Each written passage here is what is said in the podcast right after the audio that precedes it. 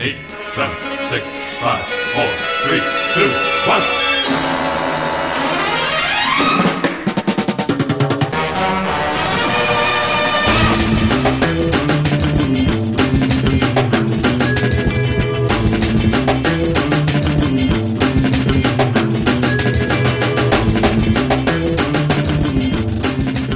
Welcome to the OpVac Cast. I'm Steve Cuff, and joining me, as always, Adam Myros, Hello, hello. Steve Coleman, So good to be here. and Sean Glennis. Hello. Now, of course, this is our Paul Blart Mall Cop 2 anticipation episode, but it's also our Oscar nomination reaction show. Uh, you know, a lot of shows do do stuff about the Oscars, and we're not necessarily concerned with maybe the same sort of things that most shows are, because I guess that's just how great we are, or something. I, I don't know. uh, we're more concerned with with some of the bigger ideas going on here. So, why do we care about the Oscars? Do we care about the Oscars at all? Yeah.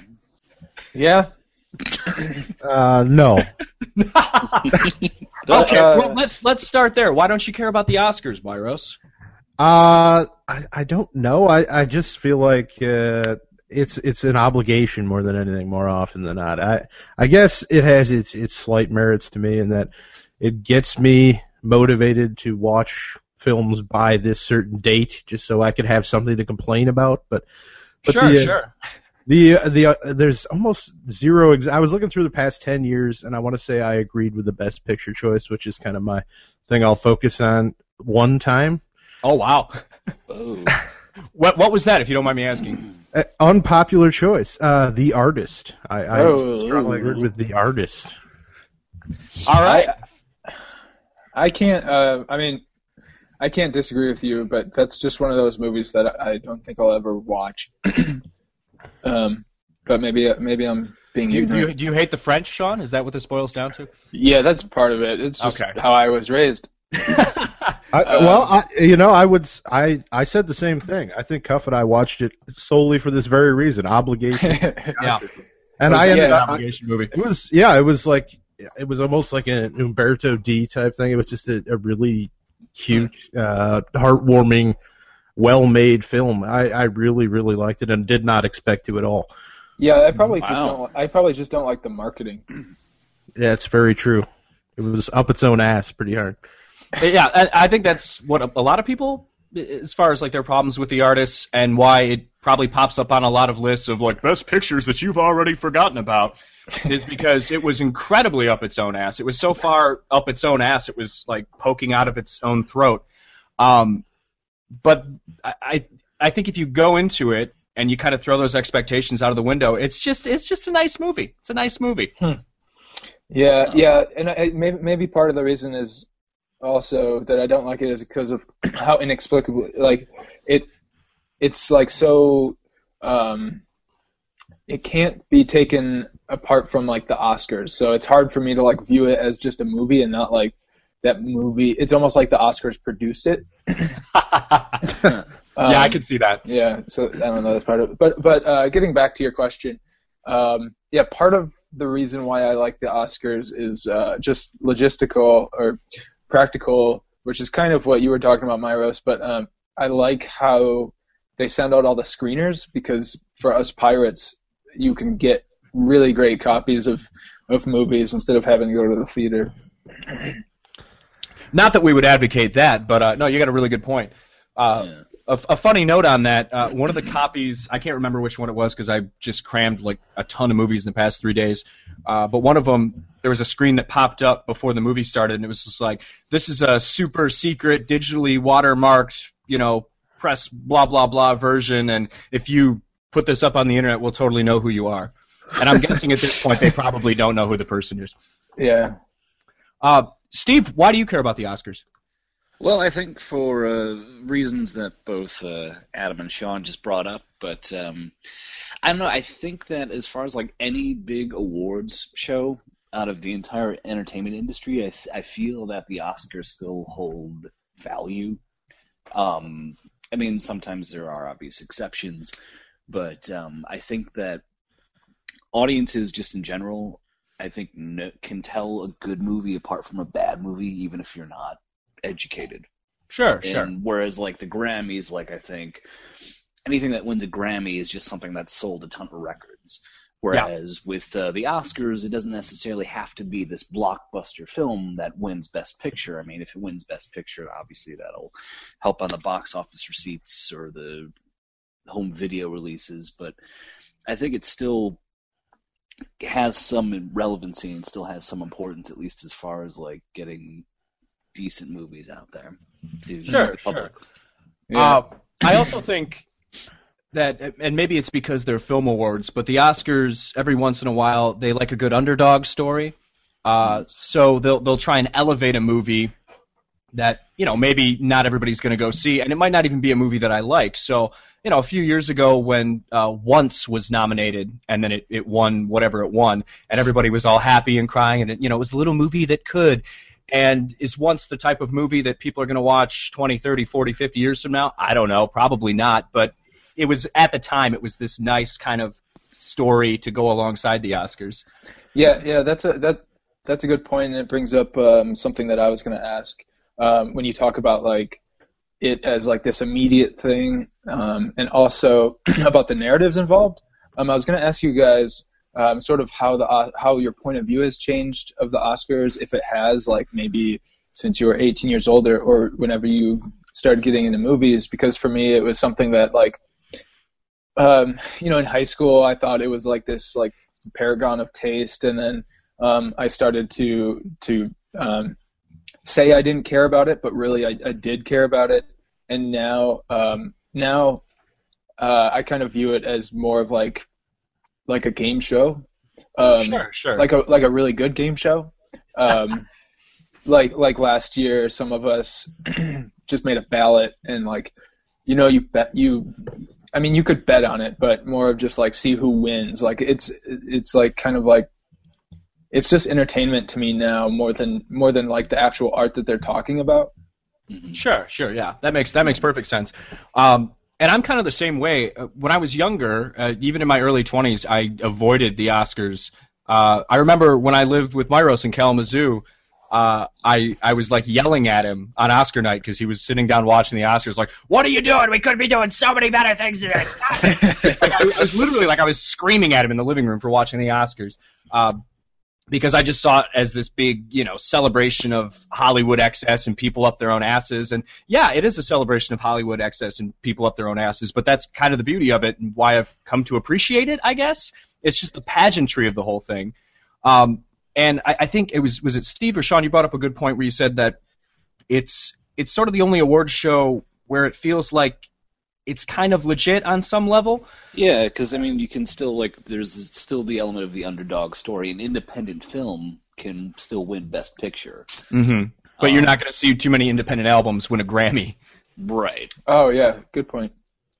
Um, and another thing that kind of goes along with that is uh, I completely forgot what I was going to say. So, Well, uh, let me- go ahead, jump in there. Yeah, let me jump in for a second. I, I, I would say I, I'm almost the exact opposite of the story Steve's telling. Like, it, it meant a lot to me when I was younger and just getting into these sorts of things, and, and didn't do the legwork myself. It, it was a nice, handy list.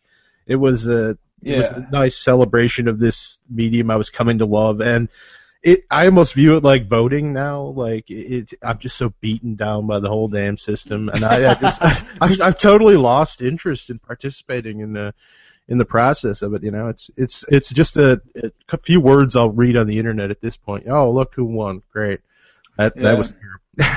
Yeah, on yeah. That that reminds me. Um, this uh, previous semester, I had a student who like told me that him and his roommate had decided to um, watch every movie on the AFI list, Oh, and, jeez. and, and like You hate yourself?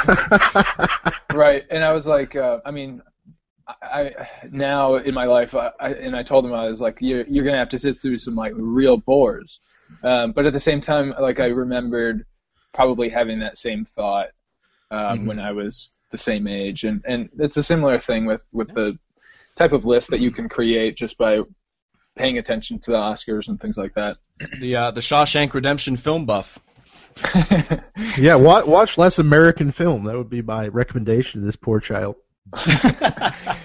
I'm sure it's not gonna happen. That's why you know I wasn't gonna. Yeah.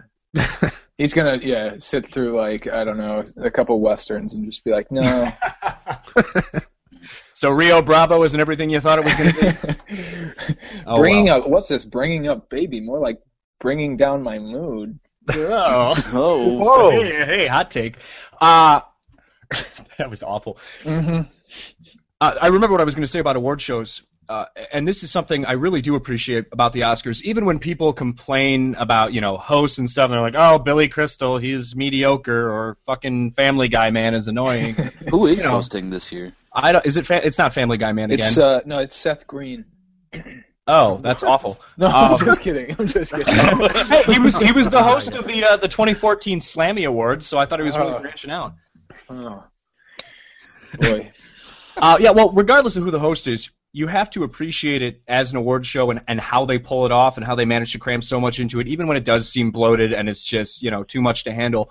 Uh, a great example is uh, there was a, a video game award show and it had the uh, wonderful creative name of the Video Game Awards, where you won a statue that was called a Video Game Award. and it was it was really bad. Like you could tell they were trying very very hard, but it's it's such a difficult thing to pull off effectively, and there's so many moving parts involved. So yeah, the Oscars are uh, it's it's a polished award show. Well, that, uh, best just you say about it. quickly, uh, like talking about it in um, uh, dichotomy, I guess, with uh, video games, like that that being like a new medium. Mhm. Um, I I wondered quickly, and this could turn into a long tangent, so you don't have to. We don't have to talk about it long, but um, I will cut you off and interrupt you. I'm not gonna go ahead. Uh, but but I was wondering like how how do you think the Oscars like the taste that that that they have like now like you know the predictable taste that they have like I wonder how that how that was sort of socially constructed by the Academy like did they like see a movie like did they see like some sort of like western I guess or or something like way back when and was like this is what it means to like make a good movie mm-hmm. and I I, I don't know I guess you could research this but Yeah, I, there's definitely when you see an Oscar bait movie, you know it's an Oscar bait movie. There's you know there's prestige films, and what does prestige film mean? It means something that's probably going to get nominated for an Oscar, like it's almost a guarantee. Uh, and there's a lot of those this year, actually. I think uh, Oh, yeah. more so than most years, where there's a lot of movies that are fine. There's no like major, huge, glaring issues where I'm like, man, this is awful. But at the same time, it's just like, God, stop. All you're doing is pandering to the Academy. It's almost like an algorithm that they've figured out, and they're just trying to do, you know, check all the boxes, basically. Well, I had one major, huge, glaring issue, but we'll get into that a little bit later. Uh oh. Uh oh. tease. so after this yeah obviously we we've tried to watch collectively. We've tried to watch all the Oscar movies. Um, there's, or you know, the big ones, I should say, not not everything. Uh, there's always going to be a few that slip through the cracks. I, I didn't get to the theory of everything, unfortunately. Although I I do have a theory about the theory of everything.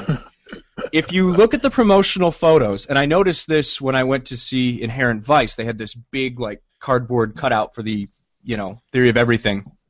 Just Google Google search Google image search the movie's title. Look at the promo photos, and if you didn't know what you were actually looking at, tell me it doesn't look like a prequel to Austin Powers. It absolutely does. He's got the he's got the crushed velvet suit. He's got the glasses. He's got the dopey hair. I guarantee you, if if someone had was not familiar with the theory of everything, and I just like you know printed out, cut out some of those pictures and handed them to someone, they would think it was a prequel to Aus- Austin Powers. Which is why that guy should definitely win Best Actor. I I'm I can't disagree with that I don't think it's possible. at That's- all. I mean, you know, we're, we're throwing around a lot of opinions, and we're not going to shit on a bunch of movies. But the one thing that I will stand by is that the theory of everything looks like an Austin Powers prequel, and there's nothing that anyone can say to change my mind on that. uh, Goddamn, how how like how somber would it be if it actually was? Jesus. I, I, I, Oh, pass, yeah. I passively watched we I passively watched that like the first 25 minutes of that movie um, the other night and I just I I just realized it's not the movie for me and I I, I just turned it off but uh, I just I can't deal with that type of acting um, yeah but I guess you guys probably didn't see it but you can probably imagine the type of acting and the the like glasses pushing that goes on perpetually. Ooh. Yeah, I don't. I mean, I've I've had people tell me that, that Until he can't push good, his glasses up anymore. hmm Until Oy. someone starts pushing the glasses for him. I, I haven't gotten too far That's in the the movie, third act. Steve. so don't don't ruin it. Oh, whoops. Oh well. so, are there any particular categories that you guys care or just don't care about? Like, do the, do the technical uh, categories really matter to anyone, or I- no? No, probably not. No. I tried to. categories are funny to me because, well, let's let's kind of back it up a little bit. So, a few years ago, when they expanded the number of Best Picture nominations, I think it was the same year or the year after The Dark Knight came out. So you had all these fanboys on the internet that are going, finally, people are going to appreciate summer blockbusters for what they really are.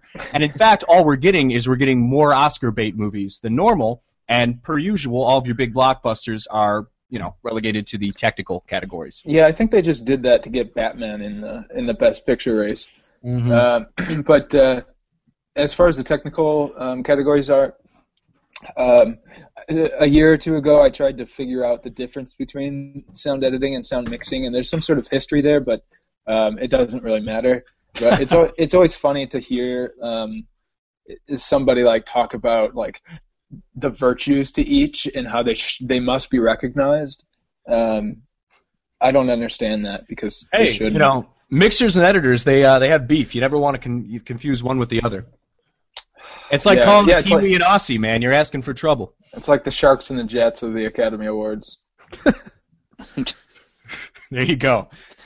Um, yeah, the the technical awards, they, I mean, they kind of bother me because, and this goes back to the idea of what you know a Best Picture nomination is according to the Oscars and what it isn't, and you could make a pretty strong argument that it's definitely not the best movie on a populist level at all.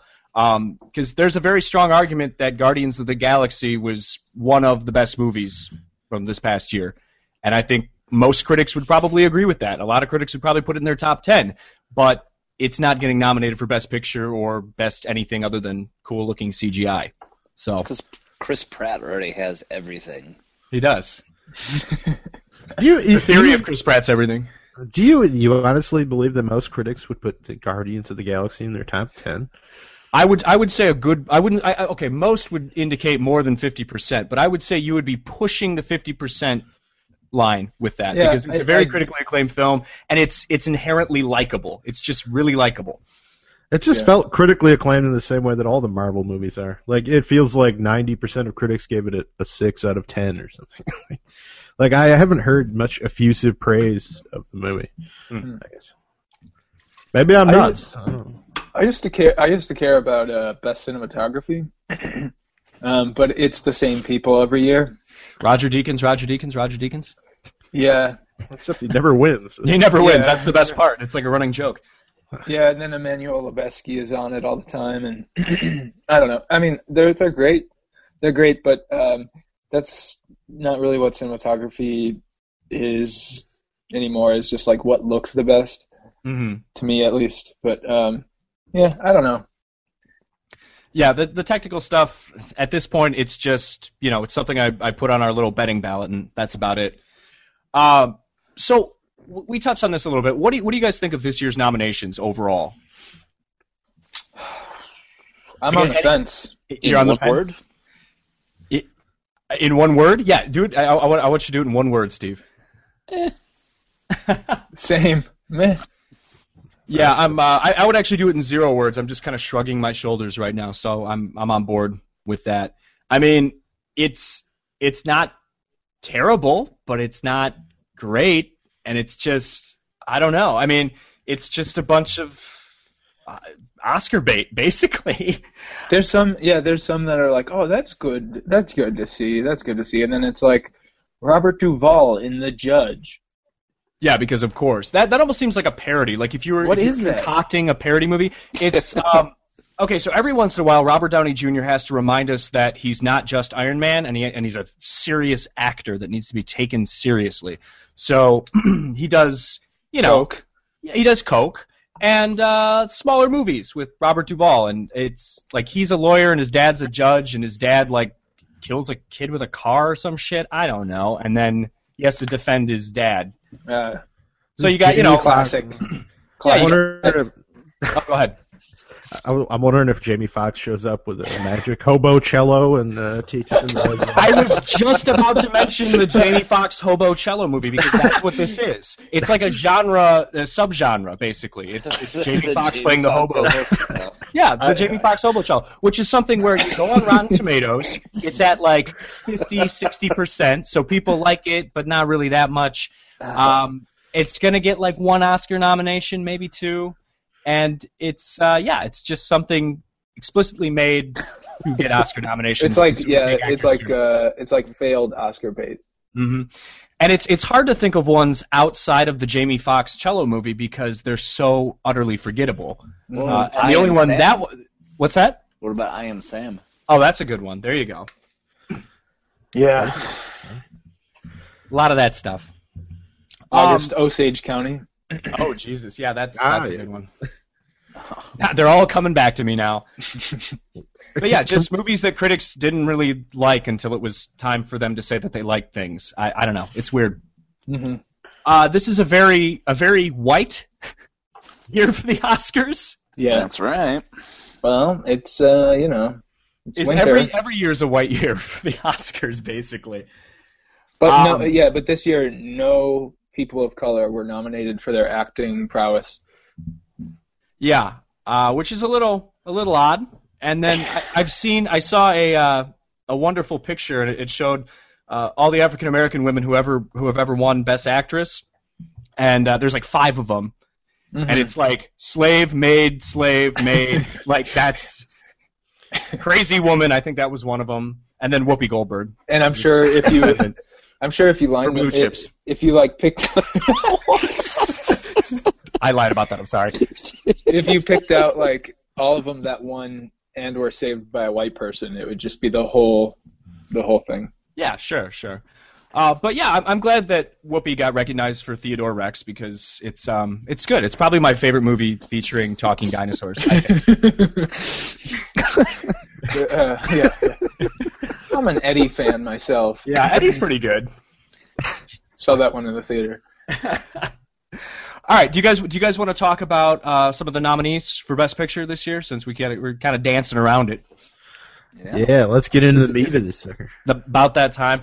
All right, Myros, I know you really wanted to talk about Boyhood, and uh, I really Ooh. don't because I'm the only person who didn't see it. So I want to I want to listen to you guys talk about Boyhood and then ask dumb questions about it. So uh, take it away.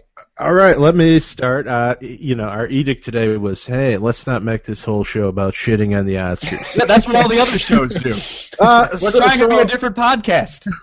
so I'm going to start this conversation off by sh- shitting on the Oscars. Uh, 'cause Boyhood, Boyhood is going to win Best Picture. You That think so? like- yes, yes, I think so. I don't think there's another option on the board. I mean, there's movies I like better, but I don't see one that, that's going to go. I mean, I'm not disagreeing with you, but I was wondering that today if it's lost steam since since this all comes down to like campaigns. I was wondering if that has lost steam, but it comes in comes back to theaters today, so maybe that maybe that will change. Wow. things.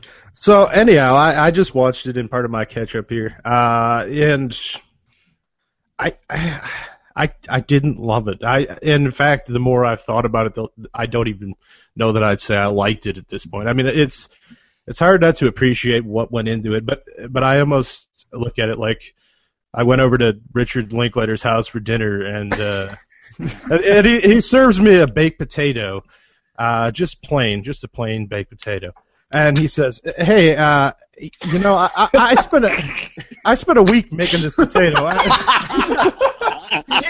he could have just fucking popped it in the oven for 50 minutes, but no, he cooked it. He cooked the fucker for seven minutes a day for an entire week. And, and I, I'm just like, hey, hey, Richard, do, do you have any sour cream? He's like, no, no there's no sour cream. No cheese, no bacon bits. It's like, uh, it's like, well, yeah, I, I, man, I'm glad you spent so much time on this, but, but why? Boyhood, film of the year or slow baked potato? So Like- would you would you rather like watch would you rather watch the Before trilogy Yes, any day of the week. It's um, the scripts for the Before trilogy are like night and day from Boyhood. Like Boyhood just felt like he didn't write anything. He just showed Before up Night and every Day. year.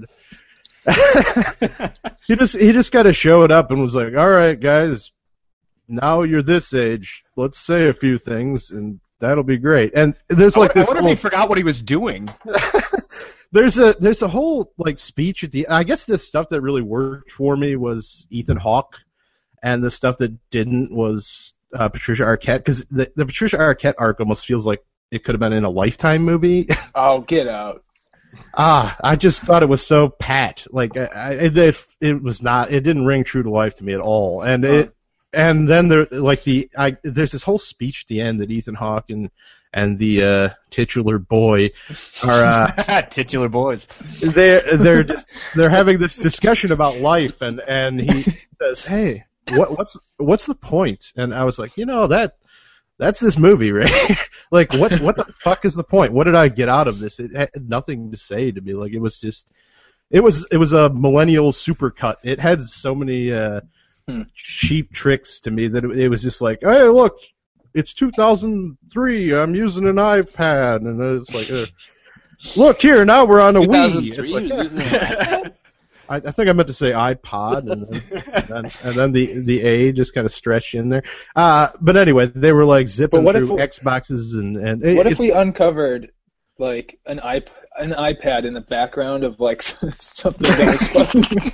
I say this is bullshit. Oh, it's a, it's a supervisor damn getting conspiracy. It was a Um, conspiracy. it wasn't filmed over that time at all. But uh, to me, it's like it had so many of those cheap gimmicks. That was like, it's this year. Listen to this song. Look at what we're using now. And then it was. It's like think of watching this movie 50 years from now. Like detached from the scenario.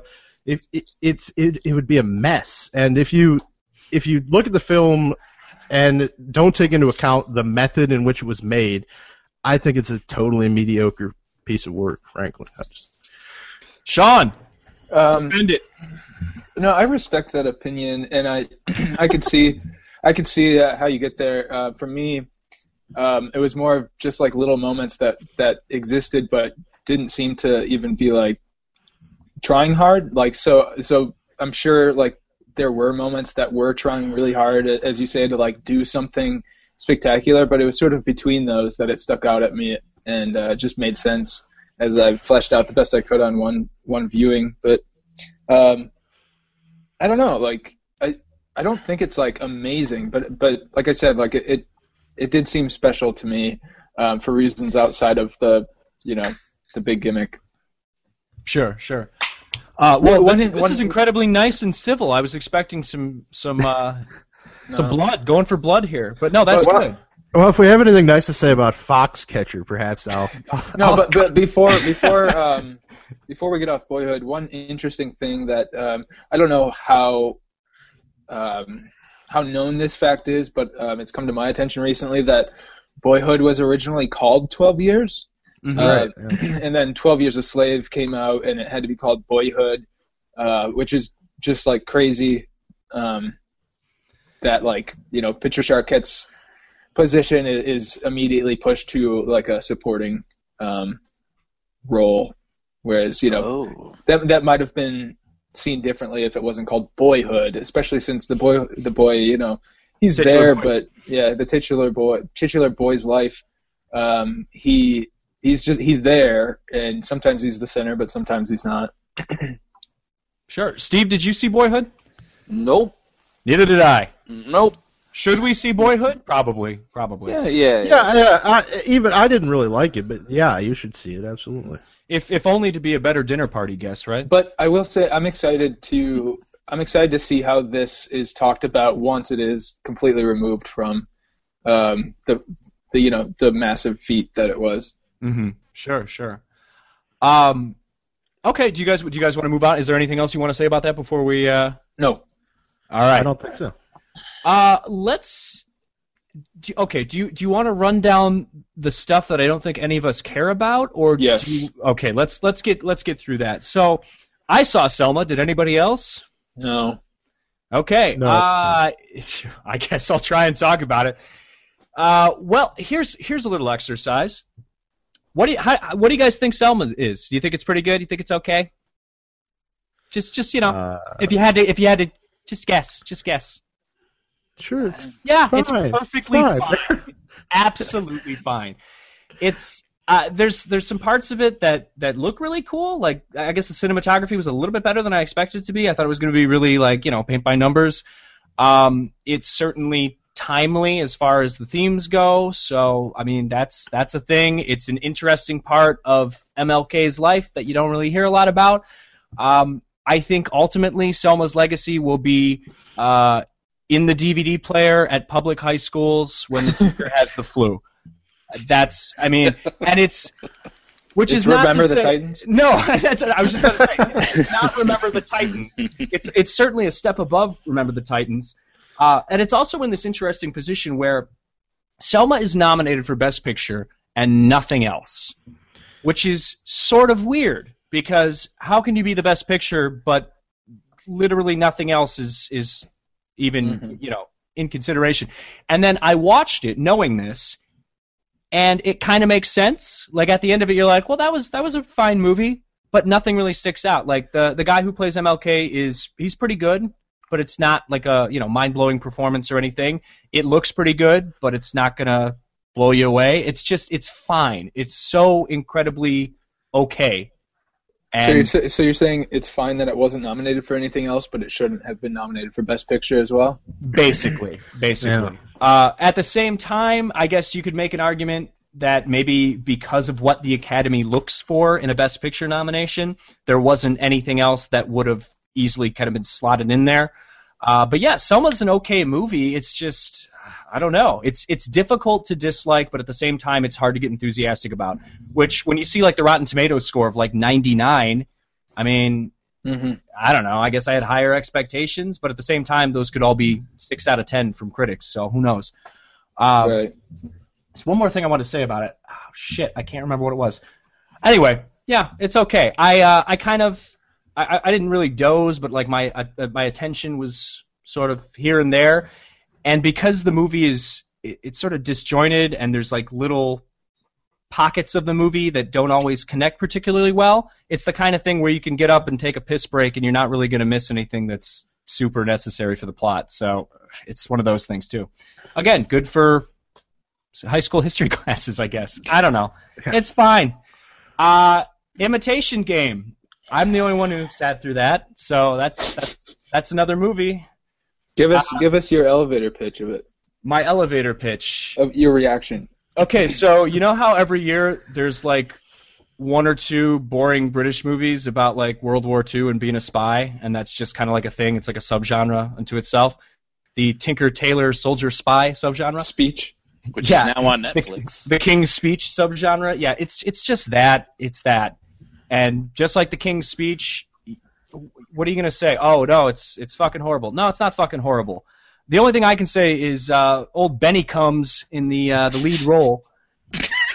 He's uh, it, it's almost like I mean, I, I I kept thinking he was gonna every time he delivered a line, I kept thinking he was gonna look directly at the camera and wink at me, just so like I would know that he really wants that Oscar.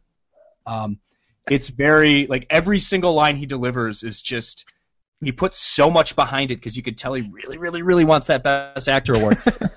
uh, so that got kind of annoying. Um, but you know, it's it's fine. It's watchable. I made it through without groaning too much. So, uh, eh. and again, it's it's one of those movies where it's it's got a couple of different things going on. On one hand, it's this you know historical story of a guy who broke the Nazi code because we like Nazi code movies, which is why that uh, everybody loves that movie with Nicolas Cage and the Navajo Code Talkers. Ah, Um, yeah, but uh, you know the more interesting story that is kind of Ah, yes, subplot to the whole yes. thing is the guy who broke the code was uh, a homosexual, and uh, you know that was illegal at the time, and you know he ended up getting caught being a homosexual, and he ended up killing himself, and all these things, and that almost gets pushed to the side. Like most of that happens at the end of the third act, and then in like the uh, the epilogue. Uh, so, and that seems like a more interesting story than Nazi Codebreaker. So I don't know. It's it's fine. It's it exists.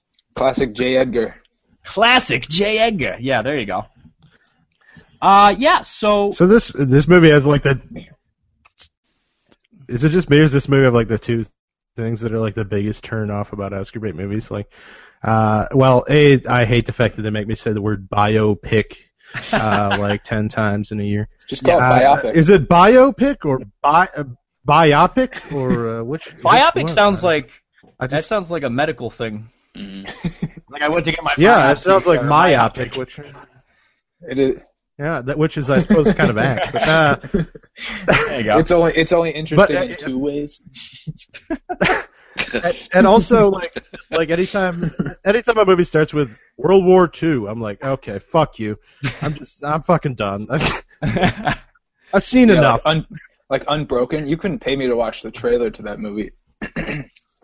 Yeah, well, the funny thing about Unbroken is another movie that we're going to talk about in a minute, American Sniper, uh, the Clint Eastwood movie. When you see the trailer for Unbroken, uh, I mean, if you're like a film buff or something, and I and you don't know who the director of Unbroken is, and I say, "Who's the director of Unbroken?" What do you say? Clint Eastwood. Clint Eastwood. That I mean, that was the first thing that popped into my head. So, eh. Maybe he maybe he ghost uh, ghost rode the director's chair. You never know. I, I just hope that he's not like I hope that there's not young up and coming filmmakers that are influenced heavily by the movies of Clint Eastwood because then we're in a lot of trouble. Mm-hmm. That would be oh god. That's that's my nightmare. Just a million dollar baby every fucking year. Jesus. Oh. So so what's next? My heart's beating out of my chest just thinking about it. Um, well, we, we could talk about the theory of everything, except we already kind of touched on it, and it seems to fit in nicely along Imitation Game and uh, Selma. Maybe probably it's probably worse than those two, based on what you've said, where it's just like who cares? hmm And uh, yeah, I don't know. It's if it's not Austin Powers, I'm not really interested. Let's That's, go. kind- Uh, that's, that's kind of how I feel about most movies, but. let's what go else? Grand Budapest. Yeah, Grand Budapest. was There you go. I didn't long see ago. that one. So if you guys wanna, if you guys wanna talk about that, go ahead. It's it's my favorite out of the entire list. All right, Easy. sell sell me on it, Coleman. Sell me on it. Um, well, at first I find it really interesting that out of all the nominees, it's the movie that was released the earliest. Yeah. it was back in March or April, if I'm not mistaken. Um, and I don't know. I think um, Wes Anderson. I mean, there are a lot of people have varying opinions on him now. Um, I'm still a big mark for Wes Anderson personally. Um, I don't think that I'd ever stop. I haven't not liked anything he's ever done.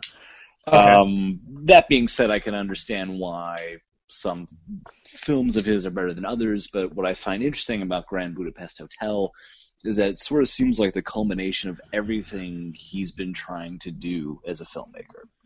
Sure, sure. and I also find it interesting that um, I know he collaborated on the story with uh, Hugo Guinness, who uh, I believe is the cartoonist from the New York Times, um, uh, which on the surface is a little bit annoying, but um, but uh, it's it's the first time he wrote the screenplay completely solo. So he didn't have Owen Wilson, he didn't have um, Noah Baumbach.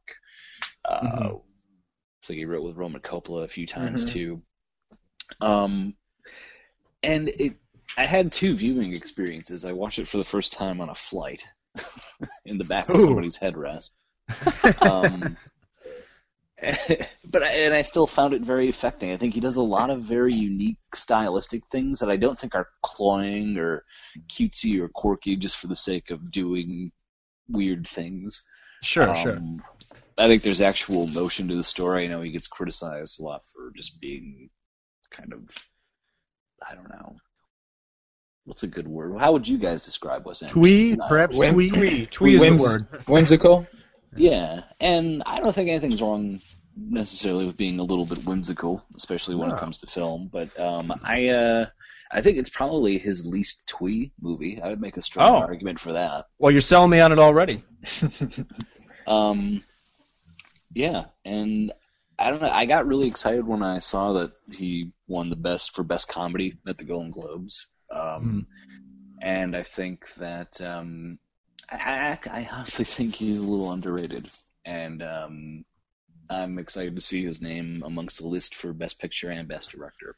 Sure, sure. Um, Well, he's definitely he's definitely underrated in terms of the Oscars. Uh, he Yep. routinely gets shut out. So, excuse me. Uh, yeah, and you know, I'm looking at his his filmography here, and most of the stuff he's done uh, you know, some things I like a lot more than others. But the only movie of his that I can say I absolutely hate, absolutely, is uh, Darjeeling Limited. Um, but yeah, everything else he's done is, uh, yeah, it's it's pretty good.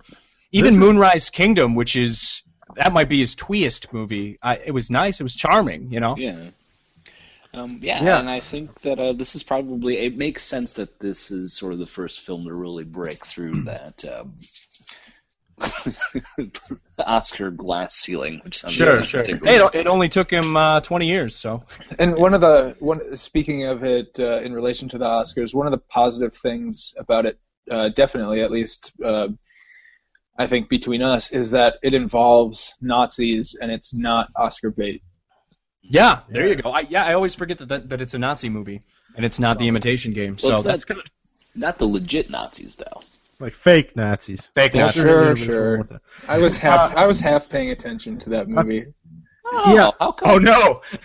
I no no. I mean, I, I'm not saying that's like the, a good thing, but I, I just went to see it and I wasn't in the mood, and I was just like, I feel like I should see it before it leaves the theater. Mm-hmm. So I don't want to. I, I can't really speak to its quality very much. Man, Wes I- is going to be really upset when I tell him you said that. Dang it. I guess I, I have a couple notes on it. I I saw it in the theater. I really enjoyed it. Uh, and in my Wes Anderson experiences, is I was really on board with him, and uh, much like Steve, uh, that Darjeeling Limited really that that soured me pretty hard. I was like, okay, I feel like he's just gonna continue with the whole uh, exact same movie, diminishing returns path, and then Moonrise Kingdom totally won me back over. I was like, okay, this is different. He's doing something totally different, and it, it was vibrant. It was probably my favorite film of that year. And uh, Budapest Hotel didn't hit me quite the same way, but it, it's still, God, the craft that went into that movie. It, Yeah. it's it's an impressive film and, a, and an incredibly entertaining film as well. And uh, it's not going to win Best Picture, but it, it, what I would say is is this is one of the things I really love that the Oscars did was expanding the Best Picture category because you would never see a film like Grand Budapest Hotel or like a few a few years back like Beasts of the Southern Wild. Those are those are Yeah. films that really benefit from this expanded category. Is that movie good? Yeah, It I like is. It's really good actually. and it's it's gorgeous. It looks amazing too. Yeah, it's almost Terrence Malick esque in its its presentation. Yeah, it's uh, yeah, it's good stuff. Uh, one more thing on Wes Anderson. Uh, we didn't mention this, but Fantastic Mr. Fox is, uh, dare I say, fantastic. Yeah, I like that's that. true. It's a really good movie, really, really good. And that one totally took me by surprise because uh, that was a movie he put out right after Darjeeling. So he does Darjeeling, and I want to murder him. And then I hear he's doing like a, a kids movie with like little puppet people thing, and I was just like, this is gonna be the worst thing ever. And it's it's great. It's really charming. It's a great movie. Yeah, that was a real palate cleanser. Yeah, I always forget about it, but it was great. Yeah. Underrated, man. Underrated. Uh, okay, let's talk about. Um, well, b- before uh, before we get into Whiplash, because I think I think it's a good idea to kind of tie American Sniper and, and Whiplash together. So maybe maybe we'll why, talk about. why would you say that? Uh, well, because Sean, I, I read this great article on this uh, on this website www.optimismvaccine.com. maybe you've heard of it. It's it's on the net. It's on the net. Check it out. Huh. Bing it. Uh, or use Lycos, whatever, whatever. Dogpile. is that is that a search engine? It was. Yeah, it still might be for all I know. Yeah, I mean, and if you're not sure, if you're not sure, just ask Jeeves. You know, he'll he'll lead you down the right path. Ask Jeeves if another search engine still exists. No You think comment. Jeeves would answer that? Maybe, presumably. Uh, I want to ask think Jeeves right now. do you think he would get excited about it? That, that might be your finest hour right there. All right, I'm asking, what am I asking? Is, is Lycos still around, or what am I asking about? no, dog piles. Dog pile still a search engine. What's the over under on me just getting porn here?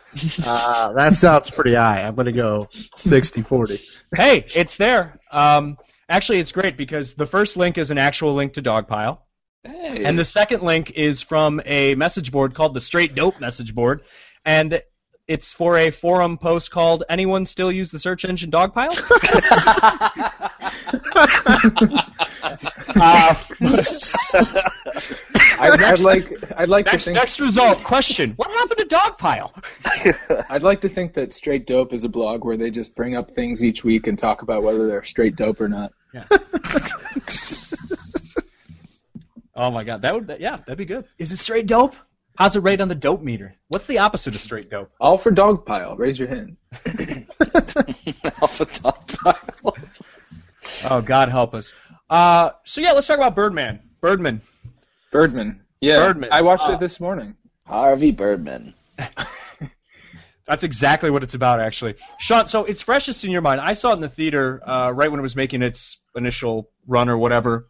Uh, so it's fresh in your mind. What'd, what'd you think of it? I liked it. I liked it. I don't think I liked it as much as you. Um, it, to me, it was it was a really solid piece of entertainment, and I, I wasn't sure if I bite in, or I don't I don't think I bit on anything that was that it was shooting for higher than that. Mhm. Um, to me, I was kind of just like, okay, uh, JCVD slash the wrestler, Sure, sure. I could see that. but but like different, and I really liked uh, Michael Keaton, um, Emma Stone, obviously, and Mhm. Edward no- Edward Norton was fun to see. Yeah, Edward Norton was fantastic. I loved him in that. Uh, Emma Stone, I thought was good, but maybe I, no, I, I meant aesthetically. Aesthetically. you dog. no, I actually didn't think her acting was Kyle. that great. Like, so,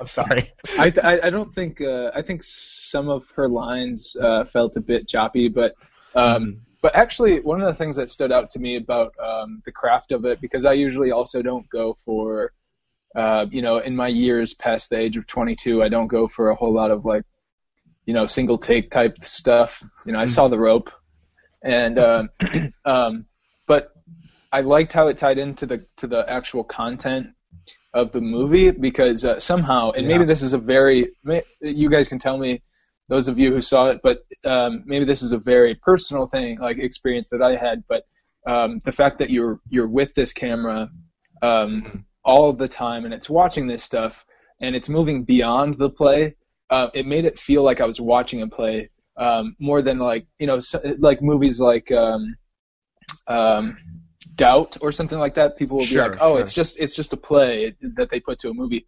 Um, this, uh, which I don't agree with, but this um, Mhm. Felt like a play more than any other movie to me because you're watching everything. Yeah, no, that's that's an excellent point, and I think Doubt's a good comparison because if I watched Doubt and I didn't know it was a play, I, I wouldn't. I, there's no way I would know that it was originally a play. I mean, it's kind of talky, uh, but that's that's about it. Whereas when you're watching Birdman, it definitely feels like a stage play, and that's why you know the one thing that kind of turned me off a little bit on that movie. I loved it, loved it, but you know some of the lines were a little bit stilted, uh, especially some of the stuff Emma Stone did, and uh, a few other things here and there. It's just like, huh. And then I don't know if it, it was necessarily stilted, but it just felt like I was watching a stage play. Like it felt like they were delivering the lines Yeah. like someone in a stage play and not necessarily in a movie. So uh, yeah, it was, it, yeah, it was was really like it was like meta in a way that was actually like creative, cool. Mhm. maybe. Um, yeah, yeah, that's that's what I would say about it. Yeah, and it definitely it justifies the use of the feeling that there's there's it's one continuous shot. Uh, there, I mean, there's obviously plenty of other movies that have tried to do that to varying degrees of success, but most of the time it just seems like a director jerking off and trying to say, "Hey, look what I could do," you know. Hmm. Hmm. Uh, and, and this this definitely wasn't too jerk offy to me. It seemed like it was it was a necessary component of it. It, it fit with everything. Yeah, yeah. I'm. I mean, I have kind of a weird relationship with Birdman in that uh, I, I'm a big, I'm a big Inarritu apologist, and uh, yes, you are. uh, and the script, it, it it's so weird. Like like the when Cuff and I lived in California and we monkeyed around with screenwriting, like this script feels like something like the idealized version of something I I would have written or or may someday write. Like it, it just feels really personal to me. Like it's exactly the sort of movie I want to see made. It's almost tailor made for me, and then it, it it's uh kind of disappointing when it falls short. Like there's there's certain things that I guess I'm probably judging unfairly because I you know, maybe I Mhm. aspire to write something so similar that when it goes in a certain direction, I would not go. I'm like, why the hell did they do that? Like, I guess my biggest problem with the movie was the actual character of Birdman and like the crass humor that they brought in that just felt kind of glaringly against tone in the film. Like, Sure, sure. why is he screaming about balls and stuff? I'm like, I, I, this doesn't fit like in this movie at all. But but I will say that that uh, apparently I've learned a key to uh, filmmaking in this year's nominees, and we'll get into Whiplash in a minute. But apparently, just uh, jazz drumming is really the key to set. Jazz drumming is the key. That's how you wrote me in. yeah, look Buddy at Rich. yeah, look at Birdman and Whiplash, and how much more kinetic they are than all these other like bland, dull films on the nominee list. Which, well, outside of Grand Budapest, that was not a bland, dull. Yeah. dull. If, interesting yeah, if Benny comes that, was um, playing the drums for the Nazis, that'd be a much better game. Yeah. Interesting to The. Buddy that Rich Bird- imitation game. Oh, sorry, Steve. Go ahead. no, no, sorry. I, uh, it's interesting to note that Grand Budapest and Birdman were both nominated for the most amount of Oscars. Mm-hmm. Like, I think they're both tied at uh, Yeah. like nine apiece. They they that's very they should be. I mean, the, technically those films are gorgeous. So I mean, all the technical aspects—they should just clean up on. Yeah, I'm just glad that Inarritu changed tone. Um, Oh, I'm not. God. I'm not an apologist, and this, I guess, like I like 21 grams for a bit, but this is probably the best one that he's done since his debut. So to me, that that was welcome. Well, but Sean, Sean, wouldn't Birdman be better if, like, say there was three strangers, right, totally different parts of the world, and somehow their stories converge? Wouldn't that just have been so much better? Yeah, and then they tied it into some biblical um, title slash story that Yeah. didn't really mean anything. And and it's all like, is this the story of birds or is this the story of man? There you go. That's that's what it should. No, fuck that. hey, hey, hey, Babel's a great film. Fuck you. guys. well, Hey, yeah, that's that. Yeah. Um, all right, moving on. Yeah. As mu- yeah. Let's just talk about Babel for six hours. Let's, Let's never babble. Let's babble about Babel. One last thing, Sean. Birdman or Russian Ark? I have never watched Russian Ark, and I'm okay with that. Yeah, that's how I feel. So that's why I asked you because I figured you'd be the only person. But who's I seen it. have seen the rope, There you go. or or is it just called rope? I don't know. I think it's just called Yeah, rope. I believe it's just rope. Yeah. yeah, rope, Rope, is comma, cool. Sure. Uh, Steve, any other thoughts on this? nope. We're Nothing. good. I'm All right. good. All right, baby. As long as you're good, I'm good. Uh, okay, let's let's get into some of the big ones here, and by big ones I mean things that we have a shit ton to say about. Yeah, who saw American Sniper? I did. No, Oh, okay. I will never see American Sniper. So. I've Well, let's let's talk about wh- wh- why are you never going to see American Sniper, Myros? I I don't know unless it's I a mean, sniper. good decision, but tell me more. Perhaps if there's a sniper perched in my neighbor's fence uh, with it to my head. Uh, That's me a text. I watch Americans because I I saw Jarhead and I read Jarhead. And it was based on an interesting piece of literature, and American Sniper was based on a rah rah America bullshit asshole literature, lit, quote unquote literature. I hope they. I, I hope they literature. Serve, I hope they serve beer in Iraq. Essentially, why, why are we making a movie about a guy who claims to have shot like 40 men in New Orleans? It's was written by uh, Tucker Maximum Carnage. Uh, And the puns keep flowing. So yeah, if, I, if if I wanted a uh, interesting look at the life of a sniper, both during and post-war, then then I would watch Jarhead, which is made by Sam Mendes, an actual competent filmmaker, not senile Clint Eastwood. uh, He yeah, so he's 84 years old, and he didn't he didn't get nominated for the best director, but if he would have, he would have been the oldest. Which I guess doesn't doesn't really mean anything, but Yeah, I, I can't. well, and, I, you know, I'd say, oh, too bad for him. But I one, don't know who's the oldest now, Clint Eastwood. Years ago. probably like probably like Woody Allen or or something like that. But um, yeah, I don't know. I I wouldn't have seen this. Um, I, I was kind of I saw it in a situation uh, where it kind of forced me to see it. uh, my girlfriend's parents bought tickets for us to go see it, and um, the one of the great things about the situation was that it happened on accident to be in this huge theater where it had like um, leather, like lazy boys essentially. Um, so I was quite comfortable.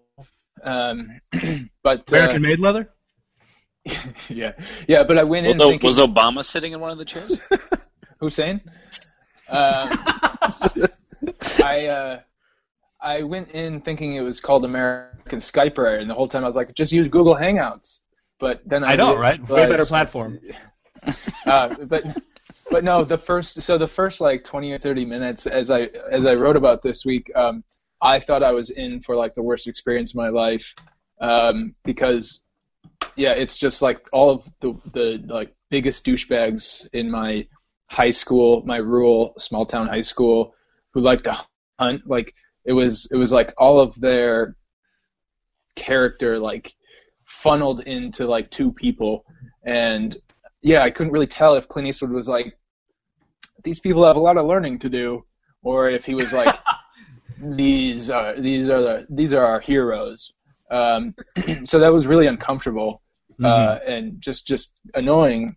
And then um, as it went on, like it, it does, it really does render some situations like quite tense, and and you're like, oh, these are real problems um, that that they would have that aren't talked about, but that's the thing. Like he talks about them, but then doesn't know how to or how far he wants to go. Because at the end of the day, it's called American Sniper. I don't know why it's called American right. Sniper. Yeah. hmm I really Yeah. don't. Steve, what? Why do you think it's called American Sniper? Um, well, it's it's funny you say that. I think part of the reason why it's called American Sniper is because it's the most bland Hello? name they could possibly come up with. Hi, Steve. You still there? Sorry. Yeah, I thought I lost you guys. Sorry about that. Oh, no, it's it's cool, man. It's cool. Uh, I think I think it's I think it's called American Sniper because yeah, it's it's the most bland thing possible. Like at the end of the day, yeah, well, Bradley Cooper's American and he shoots people with a sniper rifle, so that's what it's about. And the reason why I think that's why they chose it uh, is because in numerous interviews, the writer uh, Clint Eastwood and Bradley Cooper have all said that they wanted to make a completely apolitical war movie that just, which is goddamn hilarious. Then don't give it to Clint Eastwood. Yeah, one, don't give it to Clint Eastwood, the guy who fucking lectured a chair about politics. Two, don't you you can't make you can't make anything without some sort of you you can't make anything that's not political. I'll stand Right. by that a hundred. Especially, yeah, especially something about the Iraq War. Yeah, especially yeah, it, it deals with post traumatic stress disorder and the American military industrial complex. How is that not political? that's like the most political shit you can do. Yeah. I, I don't. Yeah, it, it's ridiculous that they would say something like that. Um, and that's kind of where the movie fails the most. I think is because they're actively just trying to tell the story of an American hero because they think that's being apolitical. Can I ask a question that I hope doesn't Sure. derail this conversation? No, too no, no. much? Go, go right ahead, Steve. I also have not seen American Sniper, and I don't plan to ever. But um, do they cover the moment where uh, um, he punches Jesse Ventura? No. And I was waiting for that, and it never happened. It's bullshit. yeah, he just got sued for like a million dollars for that. I don't think they can just And- show it. And you in the movie. hey, this never happened. But here it It's like, no, he really fucking did it. Um, But it that would tarnish his good name. You can't do that. what a what a what a terrible sniper. I mean, anyway. Wh- um, whether this just means that uh, the movie was uh, better for this or just uh, easier to sit through, but I, I easily thought that it was the most entertaining movie Clint Eastwood had made since that Angelina Jolie movie. That was really good. Do you guys? About, about the orphan, or not the orphan? yeah, yeah, yeah, Oh, yeah. yeah. About the mother who lost her child. I, I don't remember what it's called. That's how good it was. Yeah. but but I mean, it was, it's been years since there was Mhm. a movie that that I I mean, like I I walked out of the theater during J. Edgar like in 15 to 20 minutes. Sure, sure. Uh, yeah, yeah. I To guess, I guess through Jack and Jill for 40. Jesus. How much do you hate yourself? it was free, but uh, Fair but enough. yeah. I. They should have been paying you. Um, but Uh, I will I, I will say one thing. Um, talking about how uh, it at the end of the day, it really does seem clear that it's about this hero, which uh, which it shouldn't have been. um, at the so so the last like five three to five minutes is just like documentary footage, I guess you could call it, of the real memorial service. Sure, sure. Yeah. uh, which is just really weird in the movie. It like as soon as it comes on, you know exactly what what it is, and you're you're just it's like face palm. But Mhm. um, w- it it had a really weird effect in the theater that I saw it in. Give um, keep in mind this was a, a really large theater, um, so lots of people packed opening weekend, um, and then the credits. There's no there's no music um, during the credits because as we all know, music you know that's profane Mhm. um, when you're talking about people dying. Should have just played Danny Boy. right. So Uh, maybe some taps. I don't know. Yeah, play taps. taps. so so what happened uh, is, is this is like the most dreaded thing um, for me when I see a movie in the in the theater is that people start clapping because they don't know what Oh. else to do. Um, Yay movie. Yay no, and I, uh, uh, my girlfriend and I were just like, no, please stop. Um, and then the, the theater was so packed and it took so long to get out that it felt like we were at the memorial service. Uh, and I highly doubt that that was like uh, Clint Eastwood like machination, but like it it just felt terrible. So I, I couldn't do anything but try and make stupid jokes like as loud as I could just to as an icebreaker. Um, but um, a couple people that I um, met the other night said that they saw Selma um, on MLK Day, and the same clapping like clapping happened at the end of that movie. And at first I was like, uh, I hate when that happens because like the performers can't hear you, like like I, I don't know what purpose it it serves. Um, Sure, sure. but they they they kind of um uh persuaded me that at least in this instance like it's people like in a communal like belief about something but i guess you could say that about american sniper it just it's just a, it's more annoying at something like yeah, but like, Sniper. what's what's the belief system of, of American Sniper? That America is good? Is that what we're applauding? I don't. if it, That- if it I- were that's me, why I would have went and complained to management. Why wasn't there a 12 gun salute? Ah, see. Yeah, I, I, I think maybe you're bringing up a point that um, Steve that he just didn't know how to end the movie. I mean, Sure. not conscious, not consciously, but he was like, you know, a lot of flags and a real footage thing here would give people the idea that that this is this really ended where where it should have. Oh, and Yeah, it's, uh, all, it's all pathos, man. It's just this big emotional, like, oh, feel patriotic and sad. It's just, Yeah. it's so ham-fisted. and it worked because before we went into the movie, there were people um, still in the in the foyer who had just seen it, and some guy said to me because we were trying to find how to get into the theater, and he goes, "Going to see American Sniper," and and he was he was like our age, you know, like late twenties, thirty, and he was like, he said that, and we just said, "Yeah." Trying to find it, and he goes, "Best movie I'll ever see." Oh, Jesus. Were you like, ah, I don't know, Citizen Kane? I said, well, I didn't say anything. I walked away. But You you should you should have walked out and whispered, "Enemy at the gates was better." It, th- and that would have been perfect because it would have pissed him off. He would not have known what you were talking about, and no one actually remembers "Enemy at the Gates." I That's should what it Wilson. when it came out. Yeah, I should have been like, uh, well, if it's if it's anything like Behind Enemy Lines, well, you- you're, bringing up a good point, sort of here, Sean, which is, uh, you know, this this is a movie that's nominated for Oscars. It's you know supposed to be this prestigious film by a prestigious filmmaker. Uh, what what's the difference between American Sniper and Black Hawk Down? it's a good question. That's kind of what what I uh, was talking about uh, in the piece I wrote um, with with the rivalry between the snipers. Uh, did you feel like that was ri- as ridiculous as I did? It, it did seem a little bit silly and cartoonish. Uh, I can see why he put it in there, and the reason is if you look at the entire middle of the movie, okay, Mhm. so you basically have like little short segments from each one of his tours that he went on in Iraq. If you were to take all of those segments and shuffle them up, it would still be the exact same movie. So.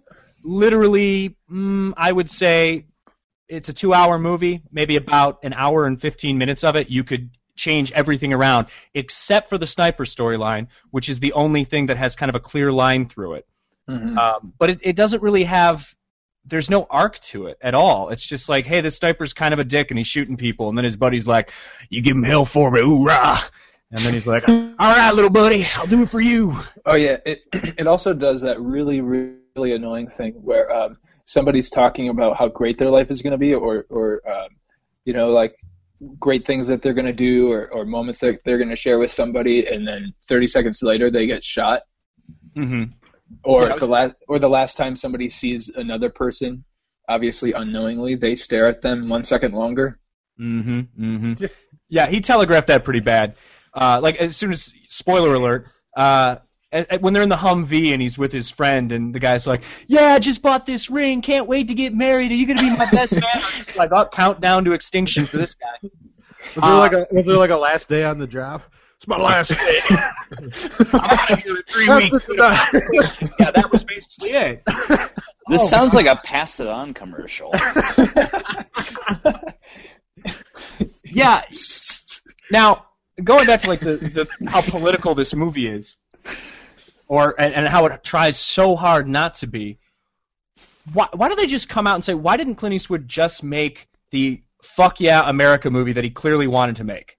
Like that's okay. It just commit to it. For the love of God, fucking commit to it. Don't make a movie where your protagonist is clearly trying to deal with post traumatic stress disorder and then the solution at the end is he magically doesn't have it anymore because reasons and then that's it. They, there's there's he literally does nothing. So basically what it tells me is post traumatic stress disorder only affects you until you go on four tours of Iraq and then you kind of just get your shit together after a while. Like it, it loops back around or something. I don't know. Yeah, like a cold. Yeah, Yeah. And Another then the thing- Big, oh, go ahead.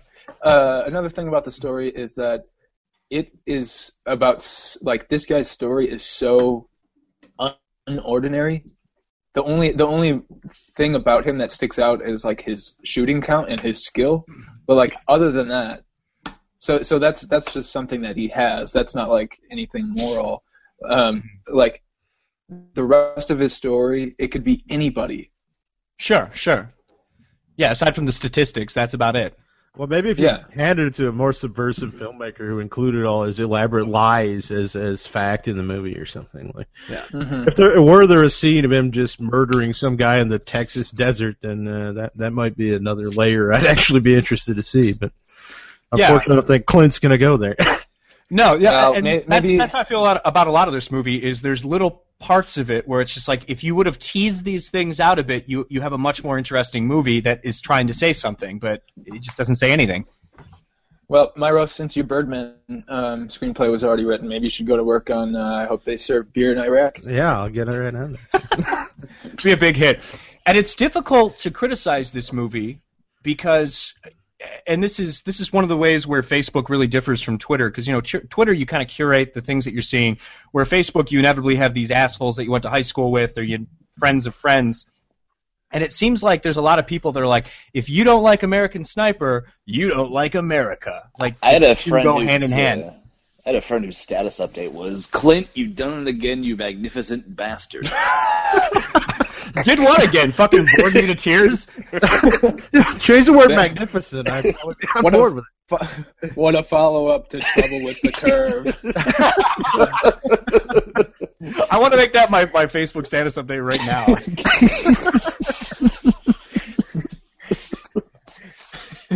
oh my god. Best thing since the shooting of that one person. What was the name of his first movie? Oh Jesus, I don't know. I know. Clint Eastwood's first movie? Yeah, like the one that he directed. Wasn't it Unforgiven? Mm, That's not I think first it's something. movie, is it? Yeah. I don't know. It doesn't I don't matter. Let's move on. Yeah. Okay. Well, the, the last the last thing I want to say is um, Sean Hannity has been talking a lot about this movie, and he's like, "Well, Jesus. it's obviously going to get snubbed because it's a movie about America and war." And it's like, motherfucker, have you watched a movie in the past five years? Hmm. Let's see at movies that have won awards. Uh, Zero Dark Thirty. Uh, The Hurt Locker. What what the fuck, man? What are you talking about? Zero Dark Thirty was robbed of that best picture. Jesus Christ. Okay, yeah. So yeah, let's let's move on. Uh, American Sniper. I don't know if you vote Republican and you don't like to think about movies. And you don't care about the effects of post-traumatic stress disorder on American soldiers, then uh, enjoy. Let's talk about Whiplash, because I like Whiplash. Yeah, yeah. And then Who's we'll seen end on a sour note with Foxcatcher. I saw Whip. Did, did all of us see Whiplash? Steve, did you see Whiplash? I didn't. Oh my Oh, God! you, you gotta get on that, my friend. That's that's the one you need to see. That that's the one you need to see. And I think Sean, you put it best. I texted you after I saw it. I was like, "Holy shit, this was awesome!" And you called it exhausting, which I think is the best way to describe that movie. It, but in the best but, but way. not so yeah, exhausting. it's not not not in uh, breaking the waves type exhaustion. uh, it it's um it's ex- it, it was the most exciting movie I had seen in a long time. Mm-hmm. Um, and and it's so exciting that you're worked up, especially at the end. You're you're worked up, but but really throughout. Um, like there there are climaxes that are sort of perfectly placed where that you, your your blood pressure or whatever doesn't really lower, and then by the end of the movie, it's worked up so high that that uh, it's it's uh, euphoric when it ends. Absolutely, absolutely. Um, yeah, I mean, by the end of the movie, I was like white knuckle clenched and like sweating during the last sequence, which is, I mean, there's very few movies that can do that to me, and I had no expectations for this at all. I thought it was just going to be like, you know, jazz drumming and a drill sergeant asshole, which I mean, I guess that that's kind of what it's about, but it's so much more than that. Uh, and, the way that the music and the movie work together, like you, you Mhm. can't separate the two at all. They're completely intertwined, and it, it works perfectly. And the director, he's done a couple of things. He wrote some shitty horror movie. I think he wrote like like Yeah. a follow up to a found footage horror movie or something. And then he did another movie about jazz musicians. So clearly he understands the culture. He understands what jazz is about, uh, and it really it really comes through in, in the in the filmmaking. Yeah. So, Yeah, it's it's one of the few movies where the audience plays the titular role. mm-hmm. Let's I'm just see Whiplash. Uh, I just think our titular count is up to like twelve. How how'd you feel about it, Myra? I was blown away by it. I, I again, I watched, and I, I'm glad you saved me for last because I kind of wanted to spin it into Foxcatcher. Is they, oh gosh. they, they, they were like polar opposites for me. I kind of watched them both with the exact same expectation going in. You know, an Oscar baity. Oh, we've got some good acting. Uh, sounds this sounds kind of boring. Oh, there's a, a drummer. Uh, who gives a shit? And God, this Chazelle guy, good lord, I, watch out, man. That this when you describe a thriller as like edge of your seat, this this was more edge of your seat than any thriller I've ever seen. I was like, I was tensed and I was just like staring at my screen, and it, it you know, it just built and built and built, and it was so energetic and. Mm-hmm. It was just a wonderful film. This so it was great, It- Yeah. and it took this really simple premise, really uh, familiar plot beats, and it just ratcheted it to eleven. You know, it was. Mhm. It's I- one of the I- few I, I, I really I, I rarely um, say like I wish I would have seen that in the big screen, but that was a movie while I was watching it. I was like, man, I really should have. Yeah, that's that's the sort of movie. If, if my if my crowd would have got up and applauded after the movie, I'd have been like, okay, all right, yeah. I I just got off a goddamn roller coaster. Uh, feel free to fucking applaud. That was it was just wow. I was mm-hmm. blown away by every aspect of the movie. I thought it was totally. It, it is by far my favorite movie of the year thus far. Yeah, Oh, I'm- absolutely. I'm, actually going to go see it tonight. I Good. You should. encourage that. And Paul Reiser's in it. He is, and he's so awesome. I was so excited when I saw him. Yeah. I mean, he doesn't really do a lot, but you know, just just he's got that presence that I love from him. No, yeah, I didn't even know he was in it after watching the movie. I was like, What someone can I was like, say? "Hey, I'm, I'm mad about him. Yeah, I was listening to some stuff and it was like, hey, yeah, Paul Reiser was pretty good. I'm like, Paul Reiser was in that fucking movie? It's like, oh, I guess he was the dad. Uh, He's kind of old at this point. He's almost too old to be the dad too, which is weird. My two dads. And then you watched Foxcatcher, which if I would have um, predicted the Oscars like in November, I would have definitely saw that at least nominated. sure, sure.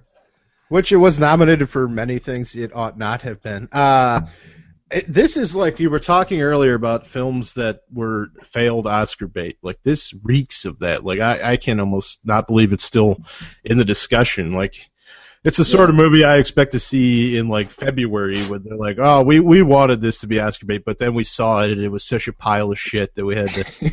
We Well, just there's, had to- there's a couple of those that are floating around, man. Well, I I can almost guarantee none of them are worse than Foxcatcher. Like I I. Oh. What about Blackhat? You see Blackhat yet? I, I don't care. Michael Mann cannot make a movie worse than Foxcatcher. It's impossible. like I, I understand. Like Foxcatcher was almost the exact opposite experience for me. Like when I read the synopsis of Whiplash and Foxcatcher in prep, I was like, okay, this this movie has a uh, an interesting premise. Mhm. Like the the true story. The true story is pretty fascinating. I like the idea that Bennett Miller had to kind of film it like it was a as a, a cult scenario, like a cult of personality or something. But it was a total folly on that front. Like uh, Steve Carell, I'm not going to say he was it was poor acting. I'm just saying like I, I blame the entire thing on Bennett Miller. Like I don't know. I mean, as I tweeted to all 125 of my followers, um, I couldn't not think about Prison Mike, Scott Carell, Scott Carell as Michael Scott from The Office doing Prison Mike like the whole time. well, which I, don't think he was going for. Right. I, I thought he was I thought he was terrible and I thought he was distracting and uh, I thought he was a big cartoon weirdo and and the fact that they were trying to frame it as like this cult scenario where Steve Carell is like you, you know, I don't think Bennett Miller understands what a cult is or why why, why people would join a cult. I, the central figure has to be this magnetic force which Carell embodies the exact opposite of. And Yeah, yeah, it's it's it, he just didn't know. He didn't. I, I think he was just like, this is a really interesting thing, and I'm just gonna get out of the way of the story. But he, it left Yeah. us with nothing. I, it felt so false. Like there was no character motivation at all. Like everything, Right, that, right. everything that happened just flaccidly happened. It was like, Chan- well, I like the aspect that Mark Schultz, it, apparently with a real life character that Channing Tatum plays. Uh, it, Wait, who he- also did a poor job, I think. Uh, I again, I, I don't think either Carell or Tatum came in and did a poor job acting. I think they were given, like, I think they they were like, they were poorly conceived characters. Like, Sure. Mhm. I think they I don't both, know. I, j- I- I don't know. He seemed to slip in and out of of. Uh, I I didn't know what to expect in terms of like what his voice was going to sound like from scene to scene. But go on. Right. I well, I guess that the aspect that fascinates me is that Mark Schultz was was so furious with Bennett Miller. What what is going on here? Uh, Uh, someone is that what is that? Sounds like- like, someone's. someone decided to slap their mic. Oh, it sounds Oh, like sorry, it sounds like. guys. Did you just did you put the phone next to your butt and just slap your cheeks a few times? No, I. uh Whoops. Sorry, guys. Continue. no, it's fine. Anyway, anyway. Continuing. Uh, yeah, Mark Schultz. Mark Schultz essentially had like a, a Twitter backlash. You know, fuck Bennett Miller. This guy's a jackass. Like, and he was so angry that Bennett Miller had left in this one like 20 second scene where he was wrestling with Steve Carell at night, and it was like a homosexual undertone. And the implication of that infuriated Mark Schultz. I'm like, this is what you're angry about, not the fact that you were you were portrayed in the movie as like uh, mentally disabled. Like he he's like the dumbest character I've ever seen. He can't. He's a an Olympic wrestler who can't wrestle unless Mark Ruffalo just he says, "Hey man, here's how to wrestle." he forgets it 30 seconds later. Then Ruffalo has to pop up again. Like he just he just sits around. Like Tatum looks like Sling Blade in the movie.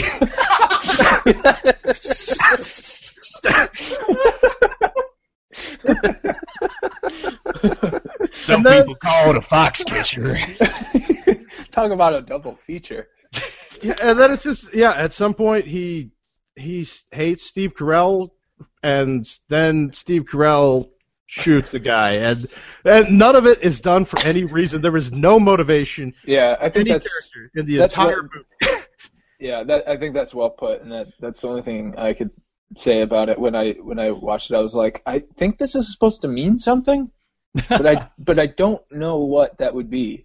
Right. That's to me like the total like why I compare Foxcatcher Whiplash so much is is that that well a they both involve really fucked up power dynamics. Yeah. And uh and b it's like the one movie takes this simple premise and elevates it to great art and the other movie does the exact fucking opposite. It takes this really interesting premise and just fucking pisses it into the, the old wind right there. It, it's Yeah. it's one of the most flat and useless movies I've seen in some time. If it weren't for I like that d- useless. That's good. if it weren't for Interstellar, it would be far and away my my most hated movie of the year. I would say. So, um, wrapping up the best picture thing, uh, does anybody not think Boyhood is going to win? it seems like the runaway. I mean, how could how could it not?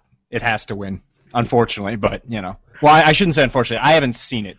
But, well, uh, it's not better than Whiplash. I'll say that. Right. Well, but yeah. in terms of what's going to win, Right? Yeah, it's gonna win. There's not. There's what's the other contender? Like, what's another movie that Sniper? could even sneak up no, on it? no, Sniper's getting all of that backlash now. Yeah. Uh, and Selma doesn't have enough. Yeah, I- yeah. I, I don't, yeah, I don't Would think there's, be there's not enough people. maybe? I don't know. I think Birdman Birdman, has Birdman has the same problems that Boyhood does, though. It just it's a little early in the year. It's kind of lost momentum. Sure, sure. Like I don't see that sneaky come from behind. If if anything, I think it's Selma just because of the the racist backlash thing going on right now. Sure. Might just make a bunch of old white guilt pop up and go, "Hey, we're voting for this." No, we've never seen that before, though. no, never, never. All right. Uh, well, here's, a, here's uh, a question. One quick question. Yeah. Uh, if Grand Budapest Hotel was released in the middle of December, the end of December, would it be uh, a, a contender for Best Picture? An actual Ooh. contender? no. Coleman, what do you think? What do you got? Uh, I mean, probably not. Oh, that's That's, depressing. that's a good It, question. it is depressing, but No. Wes Anderson's not an Oscar filmmaker. It's just not. Fair enough. Fair enough. Um, so, uh, what do we think? Um, what do we think should have been nominated that wasn't? Sure, that's yeah, that's a good way to transition this out I here. call it. I call it a segue. Good segue. I- yeah. I was uh, curious to see that like Inherent Vice was surprisingly not nominated for a lot of things that I thought it would have been nominated for. If Sure, it, w- sure. If it would have been nominated, I think it would have only been for the sake of, of uh, Anderson's name on it. Mhm. Uh, Right. If if it was directed by like a first time first timer who had the same access to actors, it probably still it would have gotten even less consideration. Yeah, sure. Well, I I, heard that, that. there was um, a lot of buzz around Martin Short maybe getting a best or best supporting actor nomination. Seriously, like uh, Yeah. I was kind of surprised that he didn't show up. Ah, you greedy, you greedy hippie. He wasn't in the movie very much. I'll you greedy little hippie. He was, Yeah. uh, yeah, he was pretty good in it. I, I will Uh-huh. say it's, I think it's nominated for best adapted screenplay. I want to say, Something And like it's- cinematography or something. I think too? costume I think design actually. costume. yeah, yeah. costume design and uh, which it won't win costume design because Wes Anderson. Um, and there's a few other things down there that are really in its way. I think. Well, if Uh, there's yeah, one for Grand Budapest, Into the Woods, Maleficent, and whatever the fuck Mr. Turner is. and adapted screenplay it got. Yeah, adapted screenplay. I didn't love Inherent Vice, but if it's going to win one thing, it should win adapted screenplay. Absolutely. I yeah, I agree. agree. Yeah.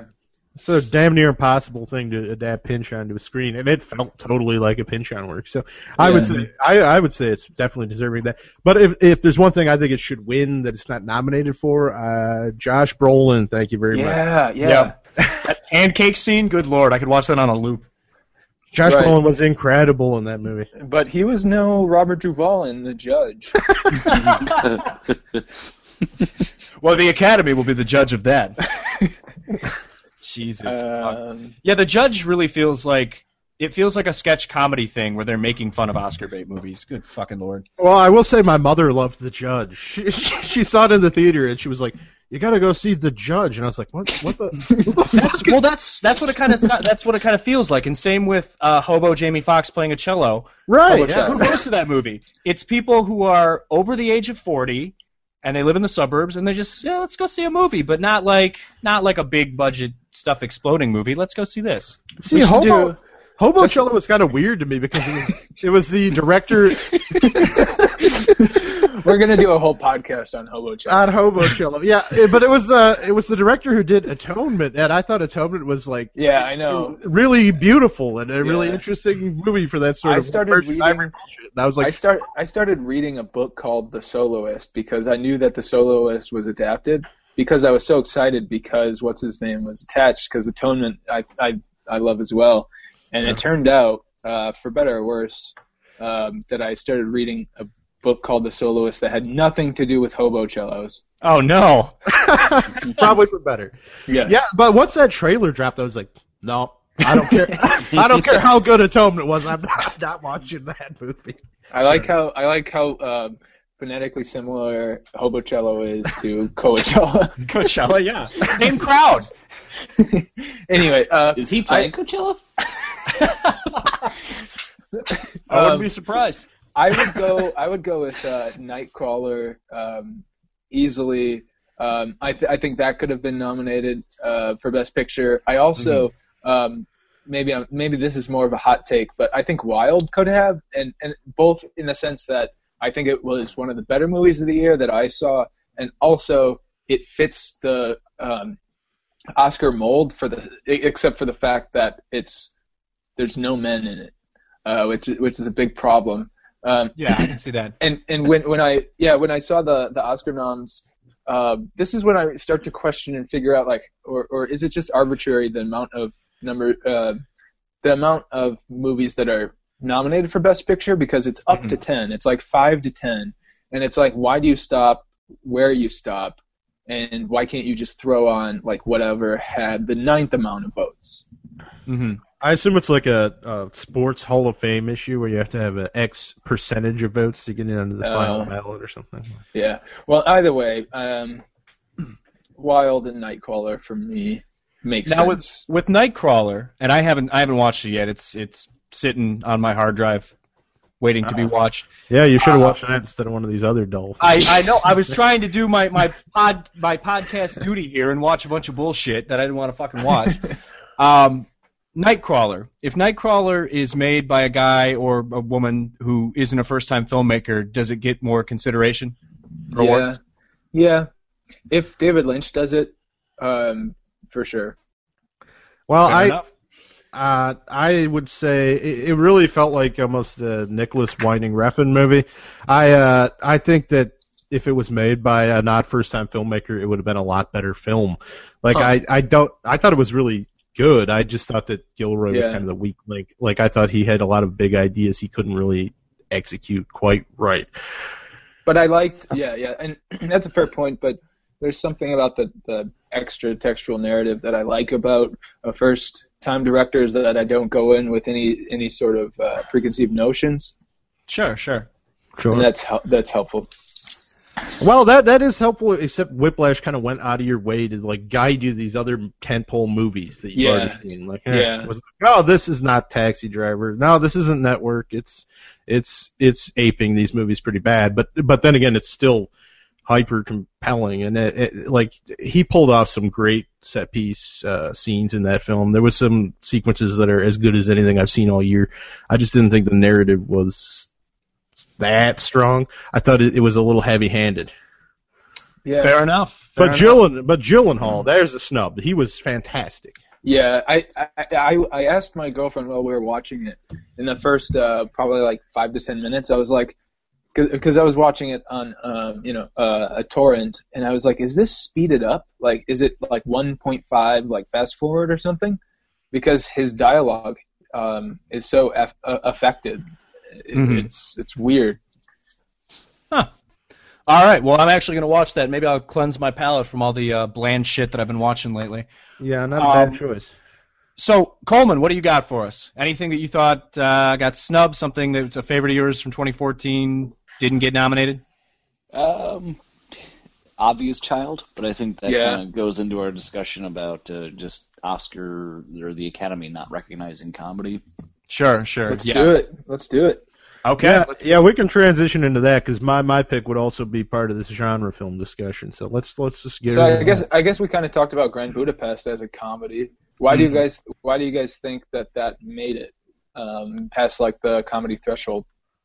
Um, I mean, it's not like a they mentioned ha-ha Nazis. comedy, yeah, they do mention Nazis. and it's clearly an art house picture too. Mm-hmm. Um, Auteurist pedigree. yeah, Well, and Yeah. with with Wes Anderson movies, again, I haven't seen Grand Budapest yet, but uh, he tends it's not just straight comedy. He does a lot of other things in his movies too. Um, Yeah. Whereas I don't think we're ever going to see a movie that is without question, just a straight comedy ever get nominated for much of anything. Right. Uh, the, well, I mean, Bridesmaids was an interesting case from three years ago. Did that Oh, get yeah. nominated? What did that get nominated for? Uh, Best Actress. Huh. Or I guess Oh, Best oh, Supporting okay. from Melissa McCarthy. Sure, I sure. seem to think got Best Original Screenplay. Huh. Um, Yeah, I was gonna say like uh, Juno or something for picture back in like 2008. Yeah, and but the thing with Juno is it falls into Big that category picture we discussed. stuff. Yeah, it, the, the thing we discussed earlier with okay, well this is the year we're gonna we're gonna take our little indie darling and we're gonna we're gonna groom it and push it and it's gonna be Yeah. the little engine that could. So it kind of creates the narrative around the awards show. Yeah, it was the year after uh, that piece of junk. Uh, Little Miss Sunshine. Oh yeah, there you go. Oh god. you having some PTSD? What? you guys, Uh, you guys just- didn't like it? All you gotta do is watch Little Miss Sunshine four more times, Myros, and then you'll be fine. Ah, yes. Four tours. Sunshine. I was surprised it didn't come up when we were talking about Steve Carell earlier. Oh, yeah. I blocked it from my memory. The only thing I like about Little Miss Sunshine is the creepy ass uh, like child pageant thing at the end was just so weird. Yeah. And that was before that was like a pop culture thing, you know, because now they have like pageant kids, the show. Uh, but it was so weird seeing that shit. Like it was surreal. But other than that, yeah, it's pretty throwaway. I'm an indie movie. Mhm. So, yeah, I mean, and in discussion of comedy and also animation, I really, really, really, really, really liked the Lego Movie, like a lot, probably more than I should. And the fact that it's not nominated for even Best Animated, And there's only what two or three? There's like three. How many are nominated here? I don't know. I know Big Hero Six, Box, Boxtrolls, Trolls, and then Oh, Song of the Sea and Tale of the Princess. yeah. So Okay, okay. I don't even know what those other two are. I yeah, I don't know what they are either. Um, yeah. Warren? But that's weird. Um, I guess maybe we're maybe there's something to how to Train a Dragon Dose that we uh, are missing out on or just aren't informed about because Yeah, we there, don't is there have an kids. animation formula? Yeah, I I don't know. I've But I- seen plenty of DreamWorks movies. They're usually not. No, no. I, I can't imagine. I. I have a I have a close friend who works for DreamWorks and also says the same thing. Can It's he get me a uh, signed DVD copy of Kung Fu Panda 2, signed by the titular Kung Fu Panda? Uh, yeah, by tomorrow. um, his, his friend is not Jack Black's. If he could just FedEx, that to me be overnight. yeah. Anyway, uh, but uh, Big Hero Six and Boxtrolls are both on my list of things that I've wanted to see for a long time. I've heard Big- a lot of good Big things Hero about 6 Box is good. Trolls. Yeah. I'm sure. Yeah, I'm sure they're both fine. It just seems weird because, like, Big Hero Six and Boxtrolls, I think a lot of people liked them, but it was a case of well, they're good, but they are what they are. Whereas the Lego Movie, there was a lot of side conversations about it and how you know it subverts a lot of things that we see in kids' movies. Um, It seems so so closely related in my memory, though I've only seen one of these movies, two Guardians of the Galaxy. Maybe mhm. it's just the Chris Pratt through line. It, it could it could be the Pratt. It could be the Pratt. Oh, I think like the discourse that surrounded when the nominations were announced, like that was like the biggest snub that everybody talked about. Yeah. Mhm. Was the Lego Movie. Um, yeah. Yeah. Well, there's this, it wasn't a great animated year like you would think something that got that level of acclaim. Would, there was no Pixar film or anything like that. Right. Was Big Hero Six sort of uh, what I heard from one person was that it was a Pixar formula? Is that true? Yeah, it's it is to a degree. Um, it's kind of like a, a Pixar version of like the Avengers or something like that. Yeah, that that had been what I heard. I heard the narrative was that it was more like a, a Marvel film. hmm Well, the whole third act is if you've seen the end of the Avengers, you've seen the end of Big Hero Six, basically. So it's The Incredibles. ah, not sort of. worse. Yeah. No, I don't know. I like I Aye, like I like the the characters and I like the world building in Big Hero Six a lot. Uh, the characters are great, actually.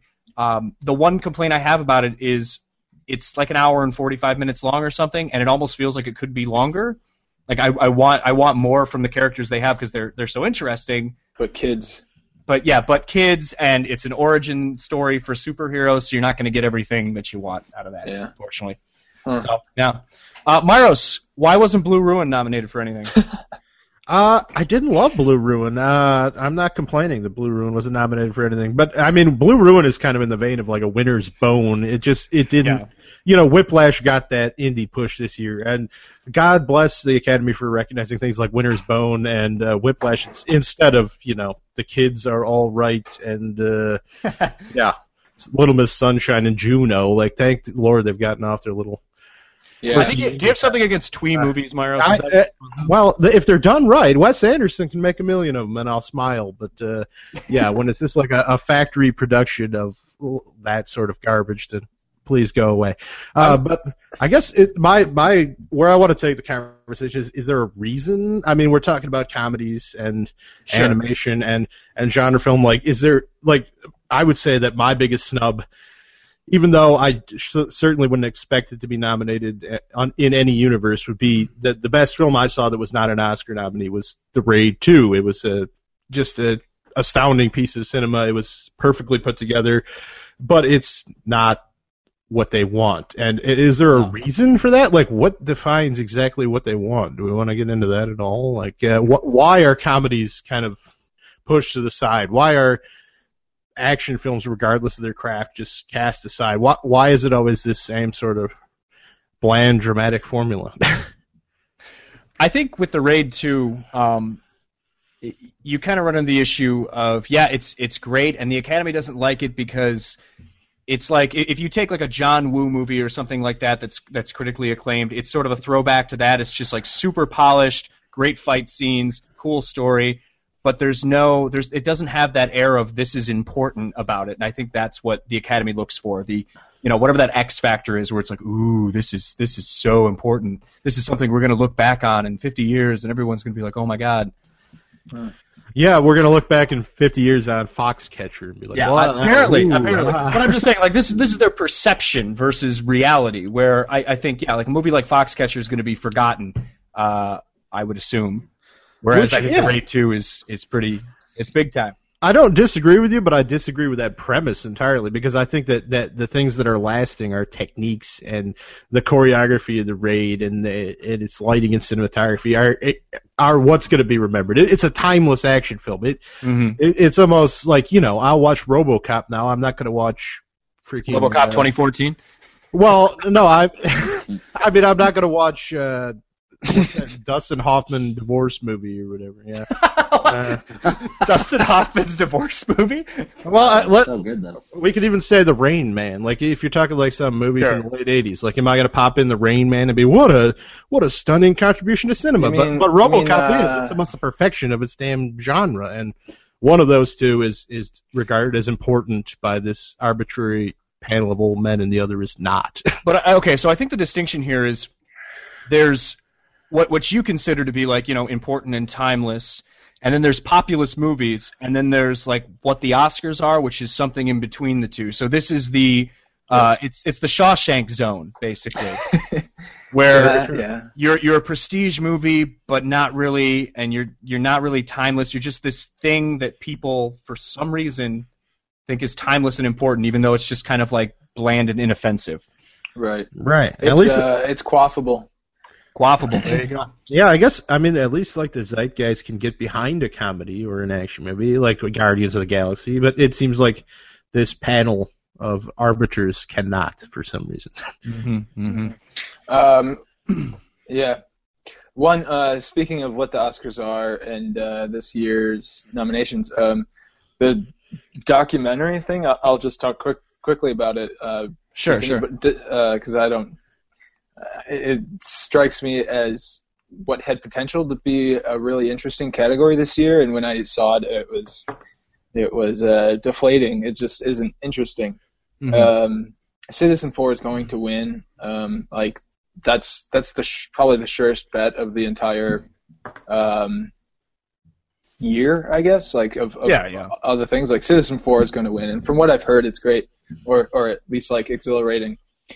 Um, but I expected like I was doing research before the noms came out to watch a bunch and a bunch that came up as like people's favorites and others that were recognized um, just didn't show up. Like uh, we are the best.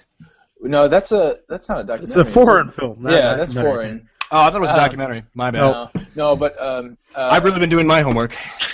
life life itself, uh, which which I saw this summer, and that was great. The Roger Ebert um, documentary um, that didn't get nominated. Uh, the Internet's Own Boy that was pick, picking up a lot of steam that didn't get nominated. About the guy who invented Reddit. Um, Huh. Also, uh, Jodorowsky's Dune was getting a lot of play, and that didn't Right. get nominated either. Um, Yeah, and- that is surprising. Instead, it, it's um, some of these I still want to see, but uh, like Last Days in Vietnam, I might watch, but I don't have a whole lot of interest. Um, it's sort of like their ye- yearly war throw-in. Um, uh, but Vi- I, I watched Finding Vivian Maier, and I was just pissed, like pissed off the entire um, whatever it is. Like it's an hour and a half long, and it felt like it was like two, two and a half, and it's just it, it's terrible. It's garbage, really. 2014's Blackfish, Sean. Uh, no, I'd rather watch Blackfish. Like, Black, Blackfish knows what it's doing, and it's it's slight. But Finding Vivian Maier is just a mess. Um, and yeah. I have a question about that. I'd rather Um, wait than the brackish. What's I, your uh, question?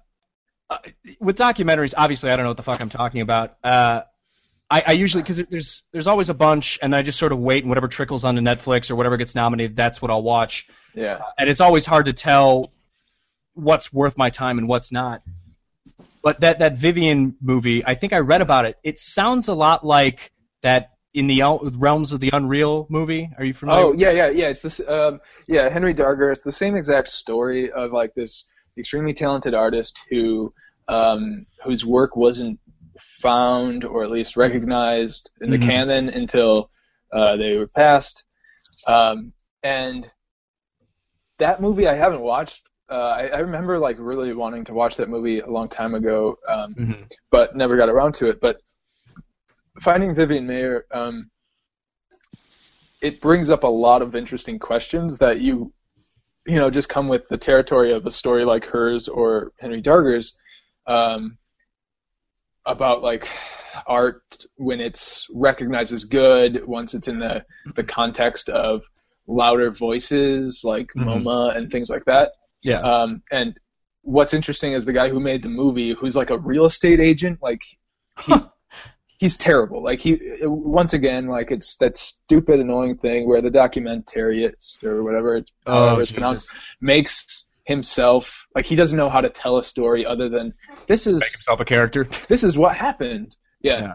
Um, and and so it has that going for it, but also he plays into the problems where like he also in the beginning of the movie is like, oh, I found all these prints and I thought they were good, but I didn't know they were good.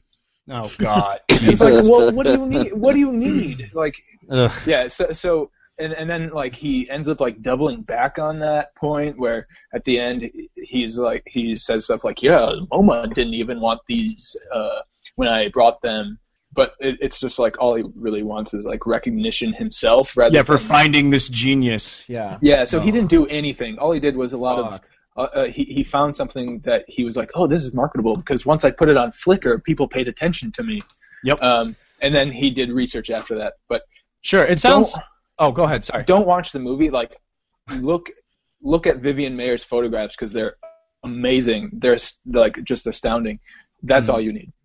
Yeah, I, I had the worst documentary that I saw was uh, it popped up on Netflix and I was like, yeah, why not? It was called like Finding Bill Watterson or Dear Mr. Watterson or something like that, and it's about the guy who drew Calvin and Hobbes, or at least ostensibly it was about the guy who drew Calvin and Hobbes, when in fact it was just about this like shithead twenty something film student uh, trying to meet him basically and tell him how cool he is and talk about how cool he is. Like we all So need to know like how Michael Moore hates America.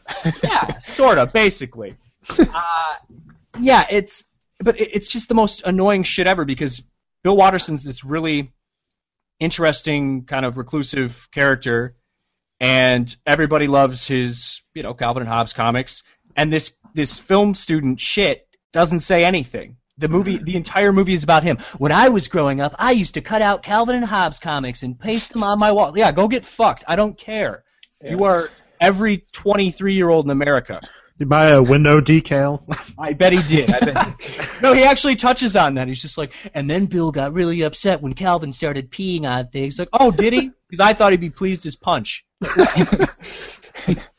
so yeah, things like that. When when the filmmaker of a documentary is an uninteresting schlub and he kind of like injects himself into the documentary, it's it's just it's awful. It's it's you're doing a disservice to your subject, basically. Yeah. All right. Well, uh, wh- was there anything else we want to talk about this year's? No, I think I think we pretty much nailed it. Oh. I, I did want to say um, I watched uh, a couple nights ago. I watched Two Days One Night, um, which Marion Cotillard. Um, I like I like to say every every non uh, American accent uh, with an Italian accent. Sure, sure. Uh, from her uh, from her great movie uh, La Vie en Rose. Yeah, yeah. La via en Rose. La rose. Vie en Rose. Two days, one night. Um, no, but uh, it's um, a French movie uh, by the Dardenne brothers, who um, I've liked for quite a quite quite a while. Um, they a while. made movies that start with the, as in the son, the child, the kid with the bike, the promise. Um, but this one is a departure in that sense. There's no the. Um, there's no the, but uh, if if you're familiar with their aesthetic and this fits in right with it, which is a good thing because every movie they make is just really simple, but like it, it's simple in premise, but but just says a whole lot. Um, and I, I would highly suggest that to anybody. And Yeah. she's great in it, obviously. Yeah, I saw her in The Immigrant last night. That was Oh, a part yeah. of my catch up. Uh, that her performance is, is worth watching the film for, but but in general, it was it was just another kind of Not kind of Joaquin flat. Uh, Joaquin is he's there. Uh, he's not he's not exceptional. Uh, he's and again, it was the Is that movie. your back of the box quote? Well, I, again, I would say my back of the box. was in this. Yeah, my back of the box quote is is uh, watch it for Marion Cotillard. It's and really there's not really much else to to recommend about it. It was it wasn't bad. It was just really flat. Huh. I, I don't know about this James Gray. I had a really old Hollywood, like it was trying to recreate this sort of '70s film, but it was uh not exceptional in any way. I thought it was a really bland film once again. But there we go. The, I Ro- the Rover is another one that that is kind of oddly not mentioned anywhere. Yeah, I guess we should probably that would be the last thing we ought to touch on is is best foreign picture, which I've seen recent. Like I just saw Ida and uh, also Nymphomaniac. Which, Hey, there you go. yeah, Mm-hmm. Yeah, let's let's end. Hey, let's end on a sexy note. yeah. Uh, uh, Ida was uh, beautifully filmed. I will grant it that. Uh, again, though, World War II. Uh, I just kind of, I just kinda, there it was post-Nazi, but uh, you know there was lots of Nazi undertones. Uh, and again, that just kind of makes me go half comatose immediately when they say the words like, "Oh, World War II." I'm like, okay, enough. Move That on. is- that- that's definitely one that that uh, I really want to watch. That and We Are the Best. I've seen both of them. I just watched both of them in the last two days. I, I liked both of them. They're both well worth watching, but I neither one was a life changing experience.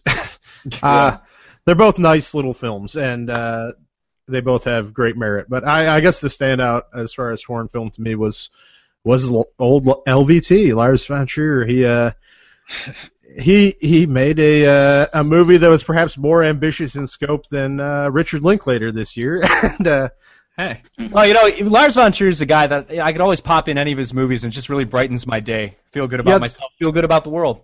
Well, the thing about Nymphomaniac is, despite how sadistic and awful it is, it's it's not uh, it's not him in depressive melancholia mode or at all. Like he he's almost it's almost a playful film. Like that that's the thing about Lars von Trier is you can always pop on one of his movies and, and tell what sort of mood he was in when he was making it. Mm-hmm. and and this was obviously right after his uh, Cannes controversy, and he was uh, in the mood to uh, poke a bunch of pretentious French critics in the eye, and uh, yeah, he, he, the the amount of references to Nazism uh, and like rationalization of such nonsense that's obviously nothing except uh, him pissing at people is uh, is quite ridiculous and entertaining and and the basic framework of the movie almost works as like a, a stage play. It's it's just uh, Skarsgård and uh, Gainsbourg uh, just basically having a philosophical debate, Hmm. and then it it cuts away in standard Lars von Trier format to to various chapters of horrible uh, sexual exploits. Did you watch the director's cut or the regular? I watched the director's cut, uh, and boy, d- don't watch this one with with grandma. I'll say that. There's it probably features. Adam Morrow's quote of the night. Don't watch Uh, Nymphomaniac with grandma. So it's the old, uh, it's the old blue is the warmest color situation. Well, I, yeah, I would say it, it would it would qualify as hardcore pornography. Maybe and you haven't uh, met my grandma. And it, it, it probably features. yeah, yeah, I would say it features uh, at least 50, 50 distinct penises over the course of. What, like individual penises? Yeah, I would say. Wow. That's Oh, pretty cool. man. Spoiler. Like, it does Shia it cover the, the full like penis spectrum? Like, we're talking cut, uncut, just Oh, yeah. all over the, the Oh, it's it's all there, man. nice.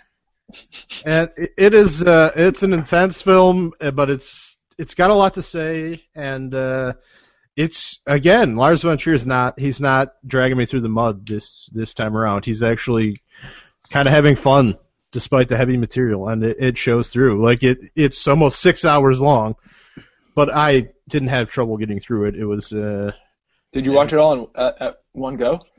I did, yeah. yeah. Wow. Damn. Could I could I watch it in little bits and pieces? You could. I mean, it's obviously split into two chunks. Yeah, there's a pause button on Netflix.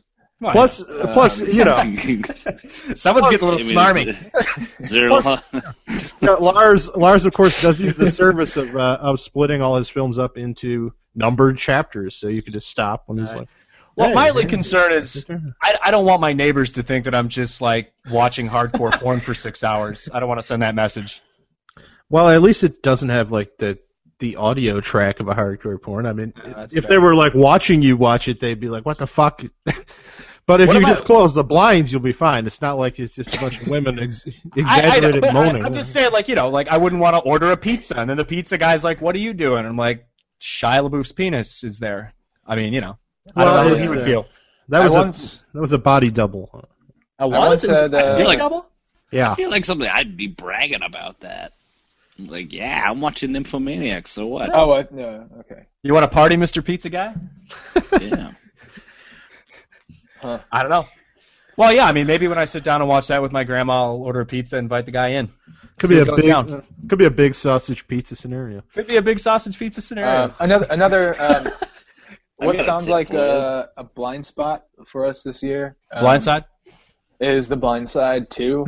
so. uh, no, is uh, Mr. Turner, um, Mike Leigh, who I like a whole bunch. Uh, I haven't been able to find uh, a version to watch, but um, that's definitely one that, that I'm on the lookout for. Sure. It's about a painter. I, I have, I'm not familiar. I mean, I'm familiar with him, but I, I know nothing about the movie other than apparently. It sounds really Oscar baity, but at the same time, it's Mike Leigh, who's like the opposite of that.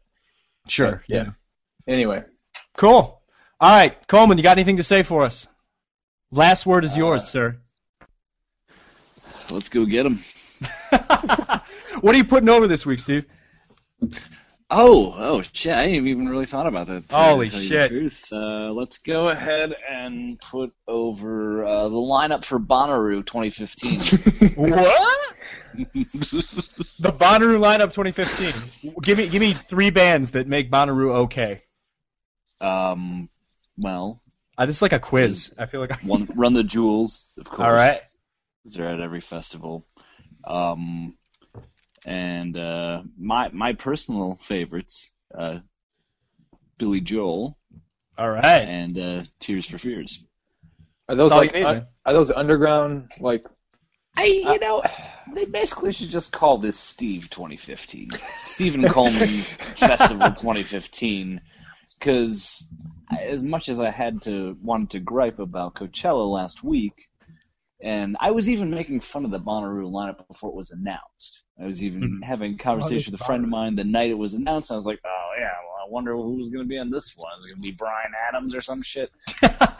And Widespread And, yeah. panic, baby. I mean, yeah, Crunchy grooves. there's obviously like the typical Drek, but I I can't help but be. I, there's no way I would ever go, but hmm I'm kind of excited about it. Huh. Hey, that's all right. No Steely Dan though, right? No, no. Yeah, they can't all if be they, if if they were, I'd be uh, you know, writing a tax write-off for optimism vaccine for us all to go down. Absolutely. You you and Devlin could do a, a feature. You could be his caretaker.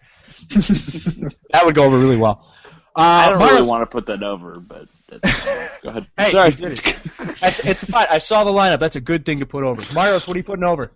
What is the Oscar show? I'm putting over motherfucking Whiplash. Watch it, watch it again, and watch it again and again. Motherfucking whip. I am excited. I am excited to watch that again. Yeah, me too. I am It- going to get in my car after this and go. I'm not. Yeah, you should. Uh, and uh, yeah, it was one of the first movies that I had seen in a long time where I oh, where I legitimately thought about watching it again as soon as it was over. Mm-hmm. Uh, Sean, what are you putting over? Uh, I'm putting over um, a new show that uh, is on HBO called Togetherness um, by the Duplass brothers. Um, it's only two episodes in. This weekend marks the third episode. Um, I'm not like a huge mumblecore fan, and I don't even know if this is mumblecore, but their pedigree at least. I'm not like like a huge. I don't have a foot in their camp, but uh, I'm loving the show so far. The the pilot was really good. I I mean, the pilot kind of plays like the first 30 minutes of a Duplass movie, um, but immediately through the second episode, um, it seems to have gotten its groove. Like it seems to say like, well, yeah, you have to do that for a pilot. Um, the second episode is terrific and it's very episodic. Um, but I, it's it's a show that I'm super excited about every week.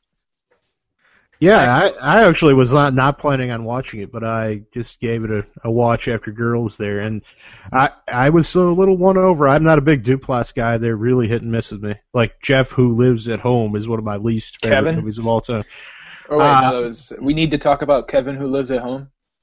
yeah, that's that. Yeah, uh, but uh, anyway, like I, there were there were aspects of like like Steve Zissis's character is great.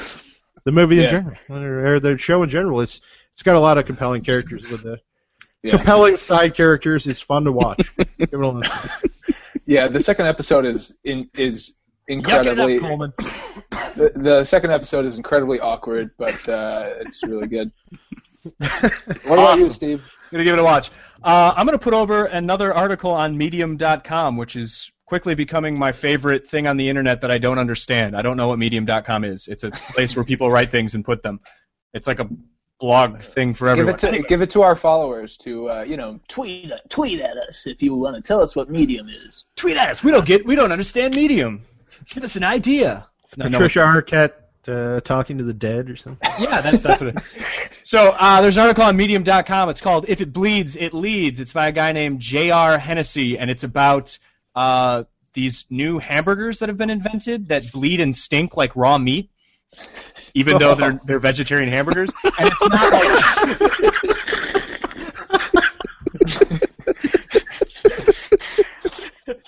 yeah, it's it's awesome.